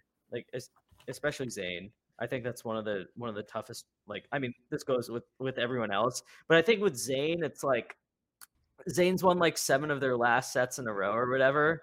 So like he's kind of already on his way to the extent of which that rivalry might trend. I don't know if it's trending like to where Armada HBox was, if it's where like Mango HBox used to be. But I, I think if, if HBox is winning this tournament, it's very I, like I, I think he needs to avoid Zain. But Zain is a hard bracket, so who knows? Ye of little faith. I don't think he needs to avoid Zain. Just wait till you see biblically accurate H God up there on stage, top eight. Well, we I want to hear. Uh, you know, you're you're the believer in H God. I I respect it. I want to hear your thoughts on like where do you think, as far as contemporaries or rivals that have given H box a really hard time, where do you think Zain ranks among them as far as like where HBox is at a given moment? Like, I think we can agree when Mango beat him like 11 times in a row or whatever. That's probably the standard, right? As far as like a very lopsided head-to-head dynamic. So I want to ask you, like, do you think Zain HBox is like, do you think it's trending that way? Do you think like this is the tournament where it finally snaps, or or what? Yeah, I mean, I wasn't really around when uh, Mango was destroying HBox in that capacity, but uh, it looks like, you know, not very scary for Zain. A lot of these sets, a lot of these sets, um, it kind of looks like there should be like a mercy rule attached to it. Uh, because I have seen it's like, okay, that was like a dominant game one, but HBox had like a rest. It was only a two stock. Then we go to Dreamland and it's like a three stock that takes four minutes or whatever.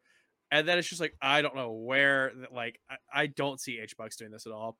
Um, uh, yeah, I mean, the thing is, um, I it's very funny that you call me an HBox believer, but I, I I'm not out on him. I I like don't think that he is just going to be like cast as this top ten bottom end gatekeeper um forever. I, I think it depends on him. Like he'll like cycle back into being extremely good, and and that's the that's the thing is that if he gets into that cycle and he plays Zain, I think that's definitely a little closer.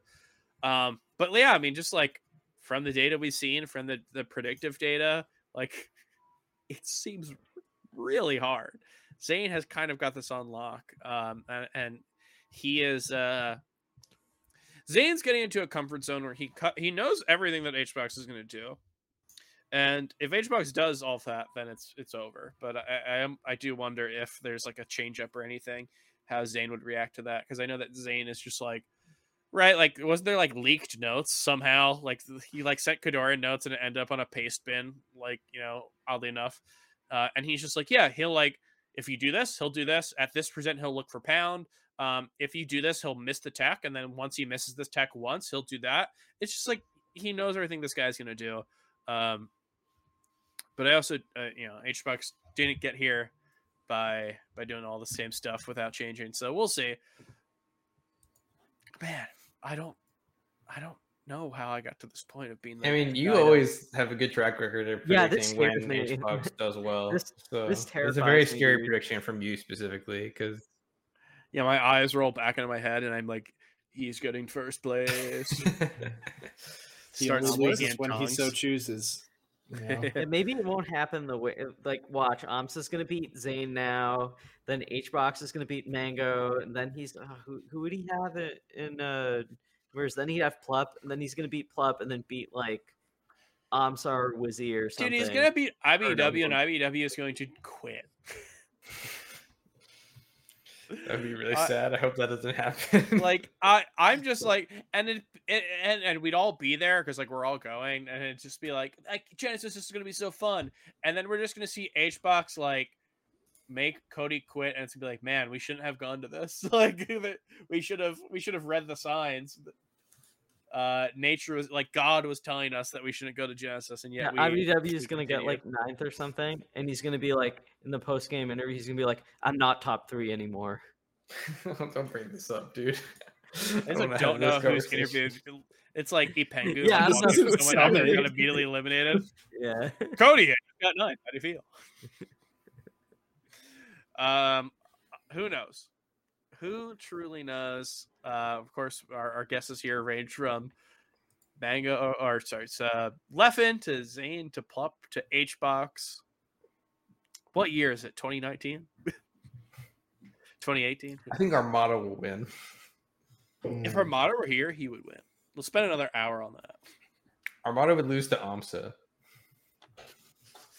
And with that, I think that that concludes the Genesis portion of this show. Before we have any more it. discourse. no, I, I think this will definitely. I mean, like we we kind of been burning the lead, right? This is a tournament that almost anyone could win. Uh, it's so extremely doable for all these people. Um, I don't know. It's gonna be it's gonna be a tournament that we have not seen something like this in a long time. So I'm truly excited to see it back. Uh, and I'm gonna be excited to be there and see all of you. But yeah, we, we will. really quickly with Yeah. with or just to wrap up Genesis.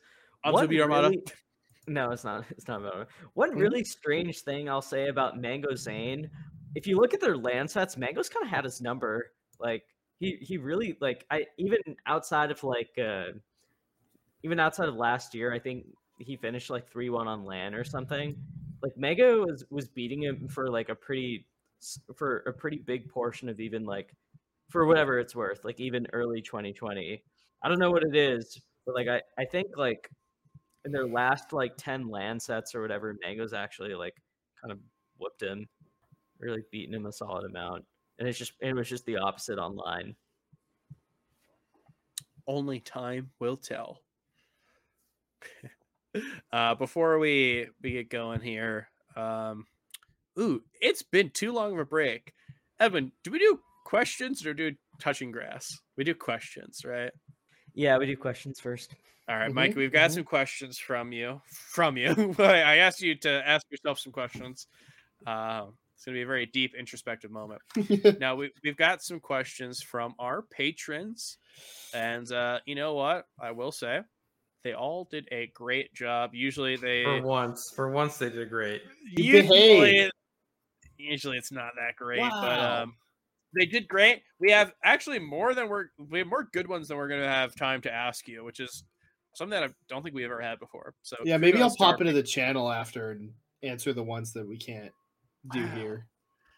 wow and you can and how do you get in that channel edwin By subscribing to Melee Stats at patreon.com slash melee stats or betting with me on a set in which Oh my you God. lose.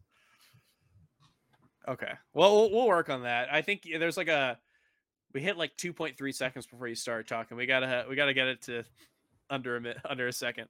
Just gotta get right into it. Um, but we've got some questions. Uh, so I'm gonna I'm gonna read. Um, this one's from Contra. I think Contra asked a question last episode we had with you, Mhm, but mhm. this is best pizza topping. Now, does this mean objectively best? Does this mean favorite?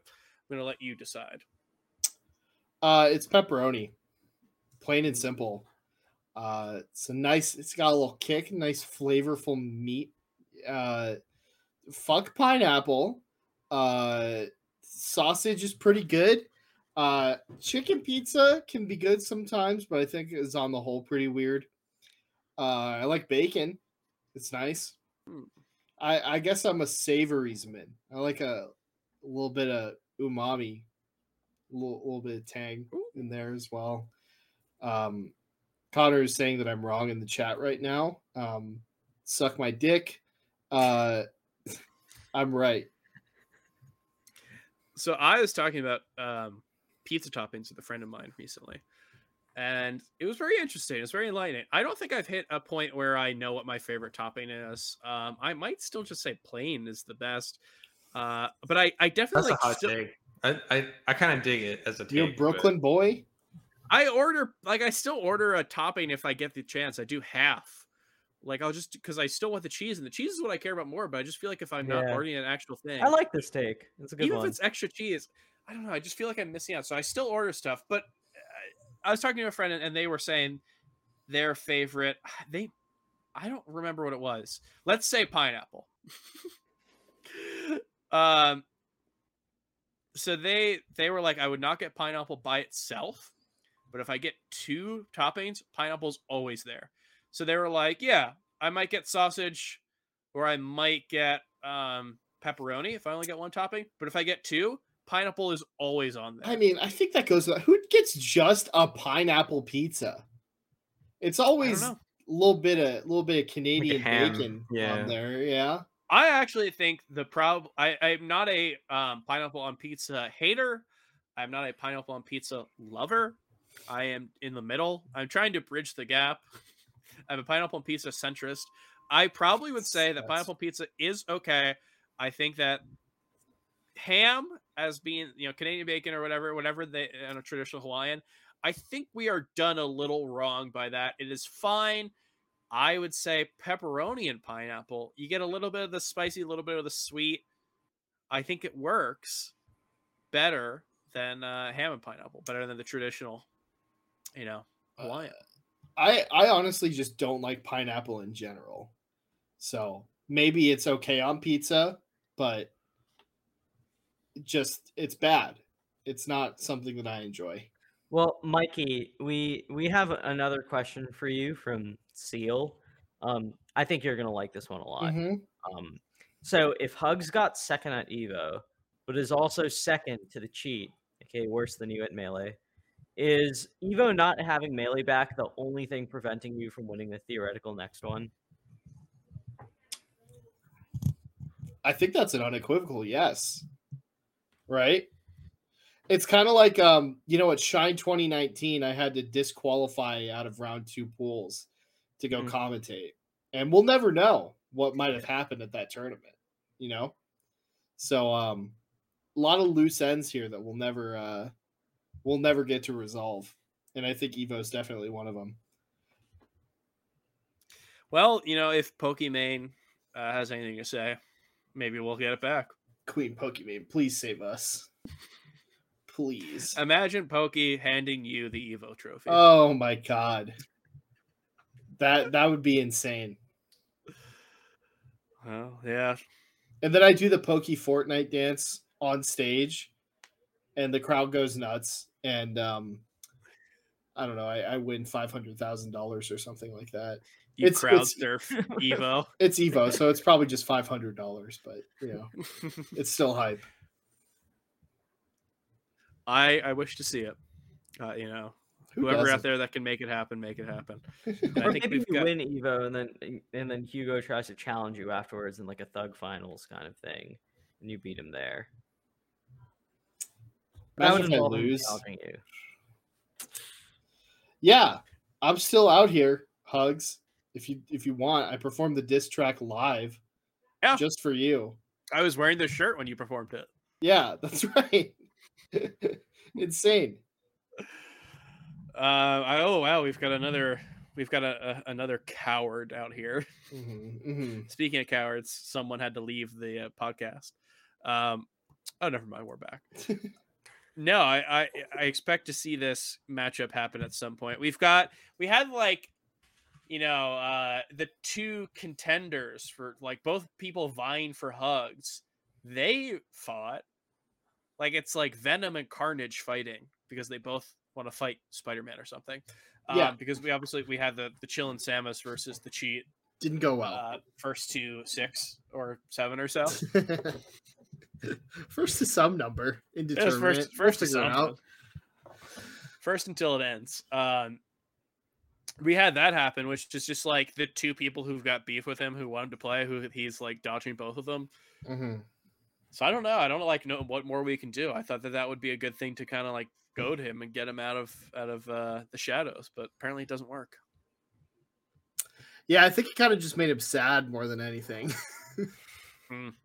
Well, maybe if we keep making fun of him, it'll like horseshoe theory That's its how way it back. works, right? Uh, okay, I think we've got one more question for a patron, and then we'll move on. Oh yeah, I guess I'll ask it. Uh, so Mikey Tabletop wants to know Where should I move to avoid my parents? Where does Mikey Tabletop live at the moment? Southern Jersey. Southern Jersey. Uh, come to Arizona, and we can rule as two kings named Mikey here. Uh, and they'll never come because they're afraid that it's too hot. But you'll come to find that it's actually not that bad, and you can just kind of uh, pay three hundred dollars a month for air conditioning and stay indoors and uh, not have to deal with it at all. Uh, and it'll be fine and great. And I'll uh, kiss you wow. Okay, Mikey, Um, a free yeah. kiss. a little free Um, kiss when you come here. What are the uh, what are the energy drinks looking like out there? That's probably very important to Mikey Tabletops. I mean, we impending got move. we got Bang, we got Monster, we got Red Oh. Bull. Uh, Leading with bang, that's a bad sign. Bad sign for our good friend Mikey Tabletop. uh, all of these are available to you. I, I don't know what else do you want. Brain gear, five hour energy. I'm You do have the not energy, but you do have the. Um, An- I believe it's called Angie's drive-through lobster roll, which is Yeah, that's good. new. I haven't Did- had that What? yet. You didn't get it, oh, dude. I thought you would have gotten it in the two weeks since we last saw you. I I talked to my wife about it actually. I was Mhm. like, the boys went and they enjoyed it. A drive-through lobster roll? What? Yeah, it's a drive-through lobster roll, but it was actually the one that we went to was under construction, so it was re- it was just like a food cart. it was like a food truck, but it was like Angie's drive-through lobster roll. Wait, it was a drive-through food truck. no, did you get it's out? called- Okay. The name is drive-through because I think it's Okay. supposed to be a drive-through, but it was not built, so it was a food truck. What's wrong with my camera here? Anyway, Sorry, I'm a. I'm It's a driving simple- through. I'm a simple Boston man. I hear lobster roll and I'm immediately interested. yeah, I was can good. understand why that would be confusing. It was confusing. cheap. You would be you think you'd be afraid by a 9.99 lobster roll, fries and a drink combo in Arizona through a drive-through. You'd think you'd be afraid of that. But you get it, and it's pretty damn good. I believe it.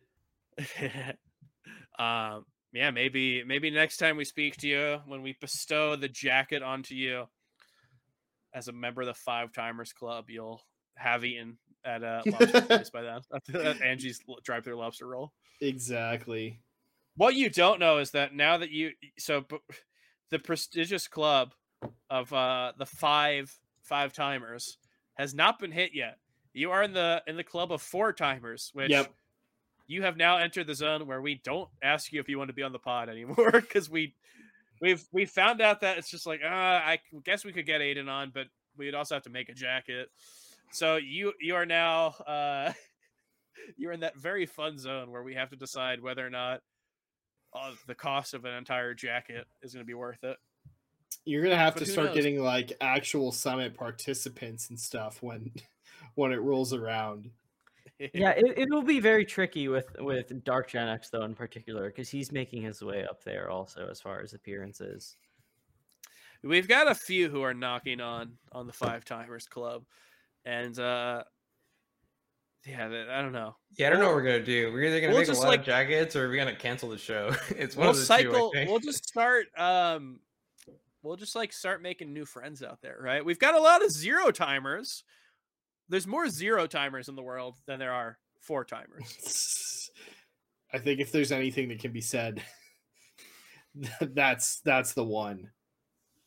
So you know, maybe maybe our little cast of characters just like dramatic dramatically shifts when we get everyone to the four timers club, um, and suddenly we're talking to like people who don't even know what melee is.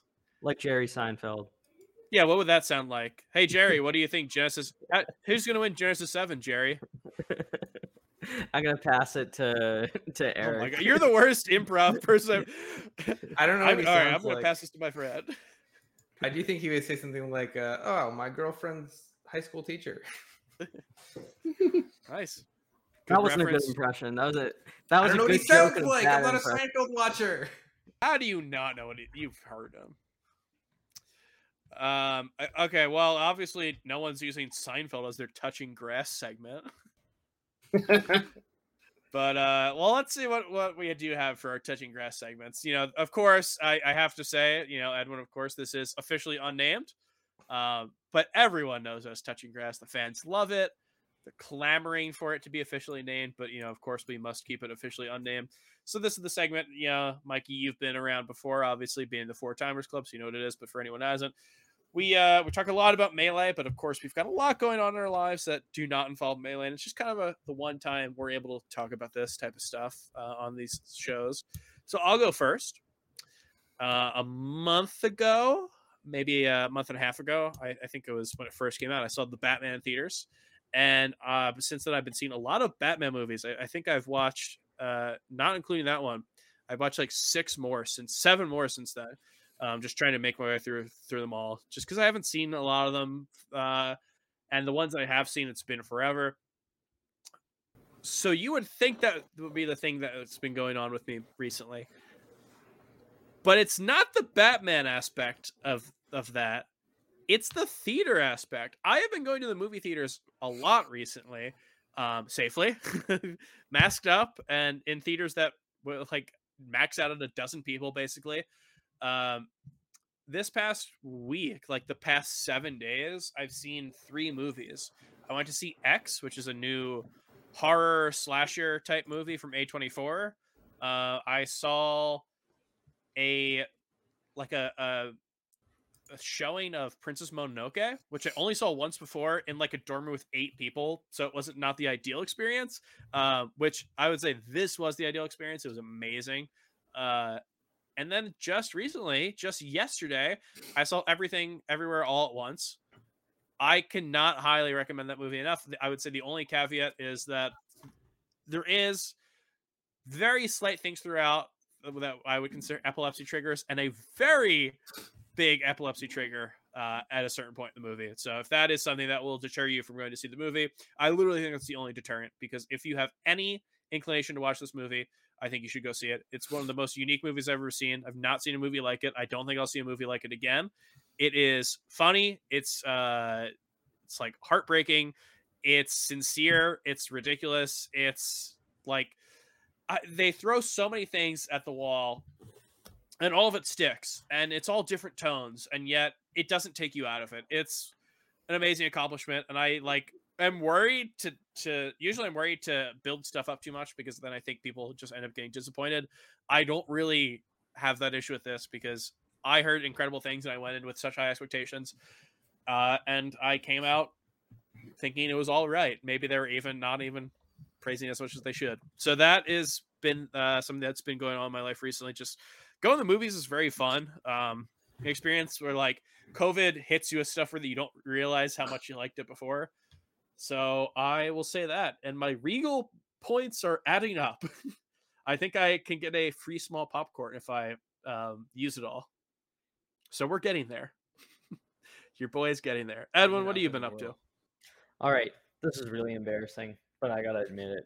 Um wearing tidy playing... ladies.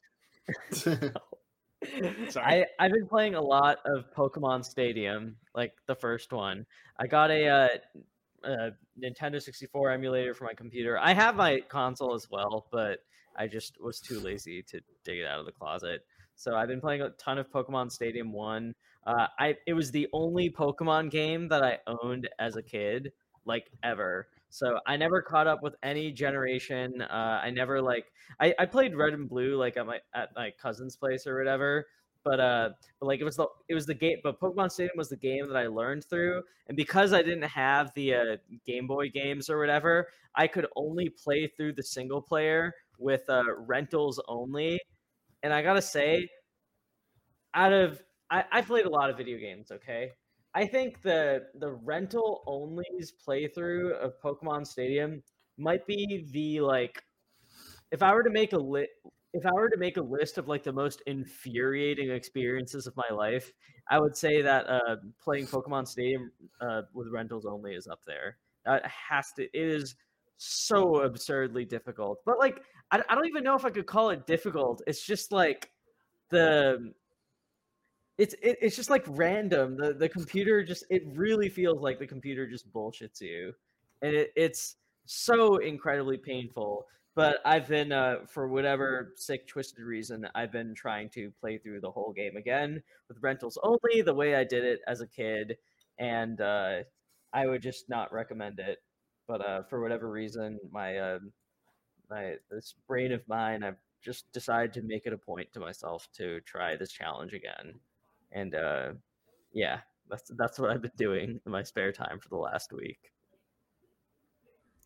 Very cool. Ambi, we've actually uh, had a bit of a break since we last spoke to you. So what's been going on with you? Um, yeah, I think my life's been pretty boring recently. I've just been doing a lot of various work. I think something that I could talk about that's kind of cool is I uh, I went to a used bookstore in DC. So I made it made a trip to DC and we, we played some billiards. But the, the the really fun thing was I went to the bookstore. Uh, I got some cool books. Let's see if I can find them. I have this one, is Complex Variables by Polya and Latta. So I was really excited about this. Polya, the mathematician that invented the Polya vector field. Um, this was like three dollars. It's like holy shit. I was excited about that. And uh, what else is there? I think yeah. Uh, the River of Consciousness by Oliver Sacks. You guys ever read Oliver Sacks? That guy's flames. Um, yeah, uh, highly recommend reading this guy's books. He wrote uh, "The Man Who Mistook His Wife for a Hat," which is about visual Uh. agnosia, which is a really good book. Uh, I haven't read this one, but Oliver Sacks is really good. So, uh, kind of a classic in the field, that book.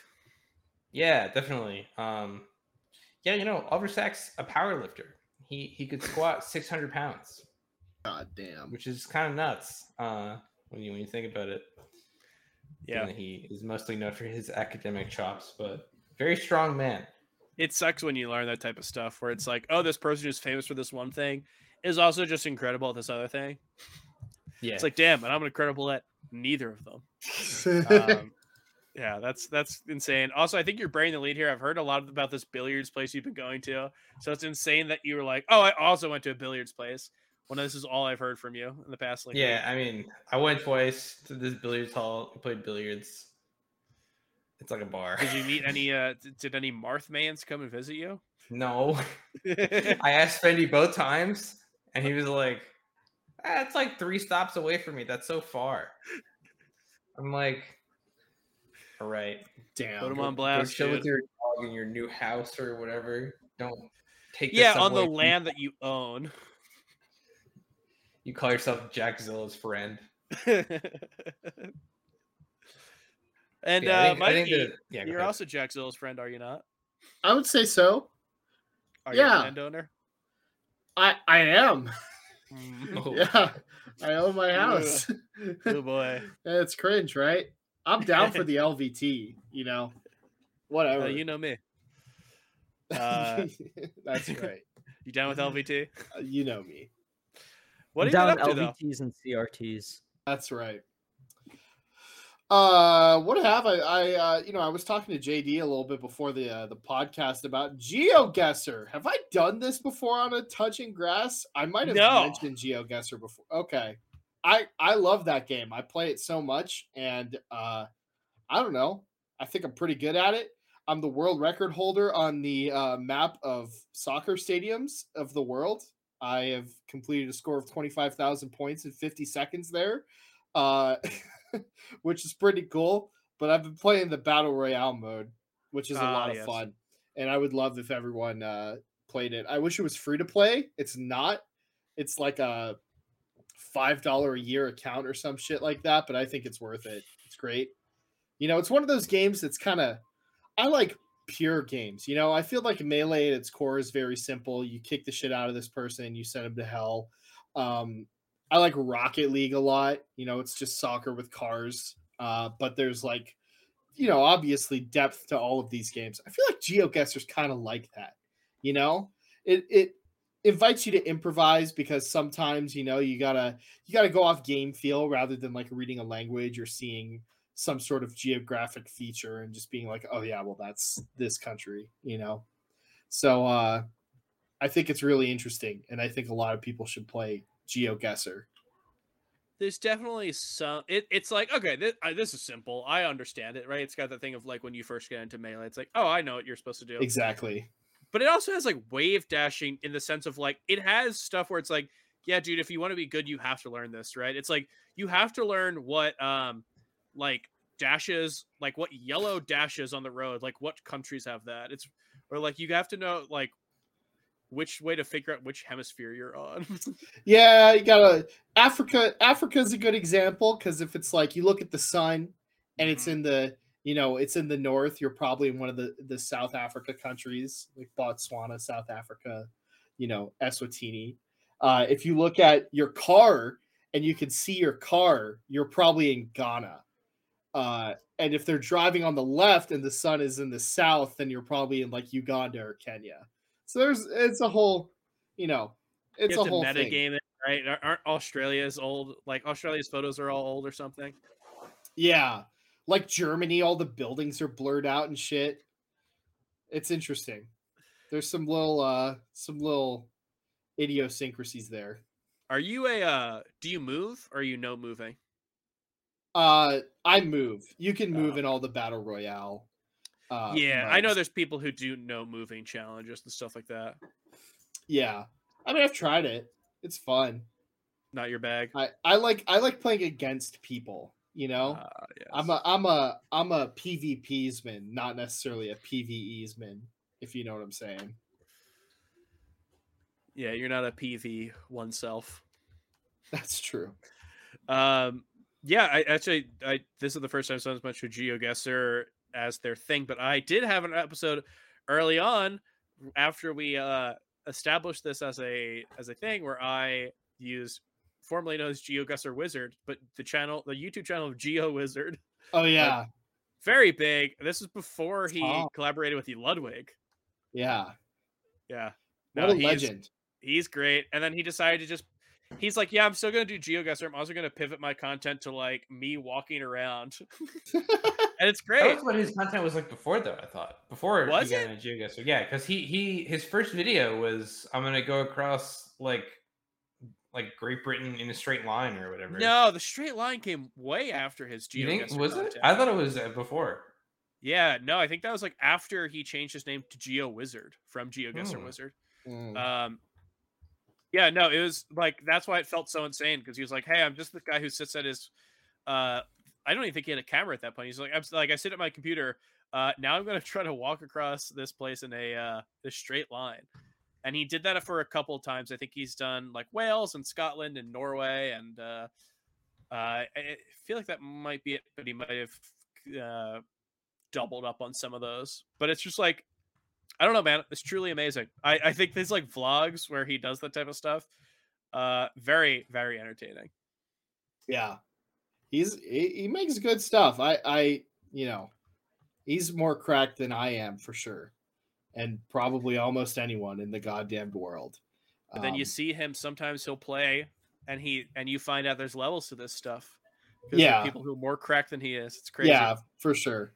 But uh I'm gonna I'm gonna grind for sure. I'm gonna keep grinding. I would like to be very good at GeoGuessr. Uh also, you know, it fits with the theme of me putting my own self self-indulgent segments in the summit broadcast because the whole survivor thing uh I'm I'm very excited about and that's you know that's how I imbue touching grass into melee, I guess. I'm excited to see what that looks like. I, I remember we had the GeoGuessr segment of, uh, what was it? It was old tournaments. Um, Yeah, where I got that was Smash roasted for 12? putting Yeah, I got roasted for putting the wrong wombo combo venue. Yeah, So that was fucked up. nice. And then no one remembered uh, where Apex was. That made me Either, so either time. I got war flashbacks. They were like they were like all there, you know? what happened? it's so funny. repression. Hugo saw Hugo lived in New Jersey and saw the words Garden State and did not know what that meant. That's insane. Can't trust him, man. He won't even. Uh, he won't even accept any of these money matches. right, exactly. Just an all-around coward. Oh fuck. uh, but you know who's not a coward? you, Mikey. You you know you've graced our presence yet again. I Four appreciate you coming on here. Four, times, Melee yes. Podcast guest, Mikey the Cheat.com IOSU. Right here. That's me. Changing Our my Twitter name right now. that's right. That's right. If Slime asks, uh, you know, don't say anything. But you are. If he doesn't ask, then you are our favorite paisan. I- I'm gonna tell him the truth. I don't want to pit our Italians against each other. oh, you you wouldn't want to do that. You'd never want to. No, no, no. But uh, yeah, no, this was a super fun episode. I, I, it's uh, yeah, I had such a good time that I almost forgot the fact that I ate two slices of pizza, two cheesy sticks, and a uh, two. I, I had two the the, the Noah's Ark. I had uh, two pieces of pizza, two cheese sticks, and then two breadsticks. And I'm Holy feeling it.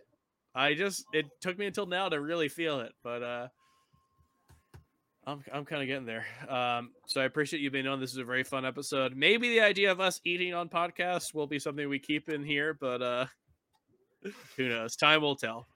That's another thing that Hugo uh, innovated, right? The Slim Jim commentary clip. He really did. You know Yeah. what? Maybe we'll have him on and we'll all eat Slim Jims. There's an idea. Melee stats, uh, you know, waiting for game will just very slowly become a food podcast. Waiting for Papa John's to deliver the pizza. is the name, new name of the podcast. Dude, 32 to 42 minutes, my ass. It's much faster, right? For any Papa John's brand representatives watching, thank you so much. Yes, of course. yes, of course. And uh, you know, if if you are watching and you want someone to shill your content, I uh, you know, I'm sure we're all easily bought by vouchers, Gift cards, coupons, even. cards. You know what? Even merchandise. I I love. I would love to rock a uh, Papa John's hat or visor at the next uh, tournament. For sure. No one, no one's watching, and if they were, they're not watching two hours in. but I, I think two hours in means that it's probably time to end it. Mikey, you've been a great guest. Um, we know you just did your your shill. You did it last time we had you on, which is uh, our last episode. But if you want to plug anything right now, now would be a good time. yeah, go follow Oxy underscore Crimson on Twitter. Uh, that's all. No, dude, he's in the uh two timers club, right? Edwin, Well, you gotta know? get hit more. Yeah, I I, I think I think I, thought it was, I thought it was three. Oh no no, He- it's it's three. It's three. Whew. Yeah, he uh he would leave us on red for a long time and then actually blamed it on me for not like going after him hard enough. Um so his numbers could be higher. He could be in the four timer club. Well, yeah. Now that you, maybe he could have a jacket. Who knows? if it's not true, you could hold over his head that he's been on less than I have, and then he definitely has been. So you've got that going for you. You're you're in the elusive club with aiden and uh i don't know. Who knows? Um but yeah incredible to have you on. And of course we will be watching with bated breath to see what's happening with the summit uh campaigns. Opt in. go opt in now. Check the website. i'm yeah i'm sure it'll all end up good. Um and then edwin amby very fun to have you both on. Very fun to see you in only a few days in the flesh. I hope i made it to edwin's hug list We'll see. We'll see who else makes the hug list. My hugs are great, Edwin. I'll see you soon. I'll think about it. He looks so uncomfortable. sweet, sweet, sweet. edwin who's on the eye contact list for genesis I, I like making. Oh, that's a smart list people. for. That's I think that's a smart list than hug for me. No, I love Full- making eye contact with people. dude, I don't Have you ever talked to me? I love looking directly at Yes. people. I guess it's been a long time. I forget what it's like to have a conversation with a Nook, Edwin, budding Pelkirthy. uh, now that I doxed you, I, I guess I'll give out other information about melee stats. Uh, if you, If you you, like want our the access to our bank account, if you let me, yeah, let me give you all of you know uh, the streets we all grew up on.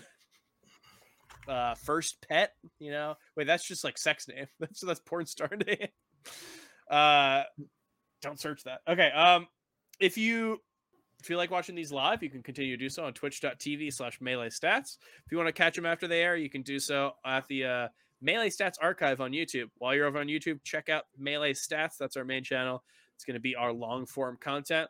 You can go to Twitter and see stuff like daily reporting and links to content on our website. So meleestats.co, you can find articles like Monday Morning Marth and When's Melee. And if you love everything we do, you can support us on patreon.com slash melee stats, or you can uh, be tricked into like betting on Soonsay versus Eddy Mexico and uh, give us a year worth of patron money there. so uh, follow Edwin Budding on Twitter to see whenever he is in the mood to make a fifty dollar bet. Of or course, just see me in Twitch chat somewhere. see you in Twitch chat, or in a few days, see you in Not person. I'm very happy to see you all. And uh you know what? If any of you guys are kicking around Genesis 8 and you want to come up to any of well, I'll speak for myself. If you want to come up to me, go ahead and say hi. Um, Do not Oh, speak not- to me. I would not recommend going to Mikey. I would definitely not recommend going to Edwin. And I would slightly recommend going to Abby. That sounds right. I would slightly recommend talking to me as well. You know, I've had like a couple people ask for my autograph before. What Yeah. what the fuck are you doing? That's weird. It's I so actually weird. implore everyone listening to this podcast to talk to me. I'm very friendly. Don't do it. Okay, hold on. So everyone, everyone watching, please go up to Mikey and ask for his autograph. I want to see a line. I want to see like 30 people. Yeah, he's gonna ha- he's gonna be in like the back of the venue. You won't be able to two walk. lines. I want to see the the um the autograph line, and then I want to see the Edwin hug line.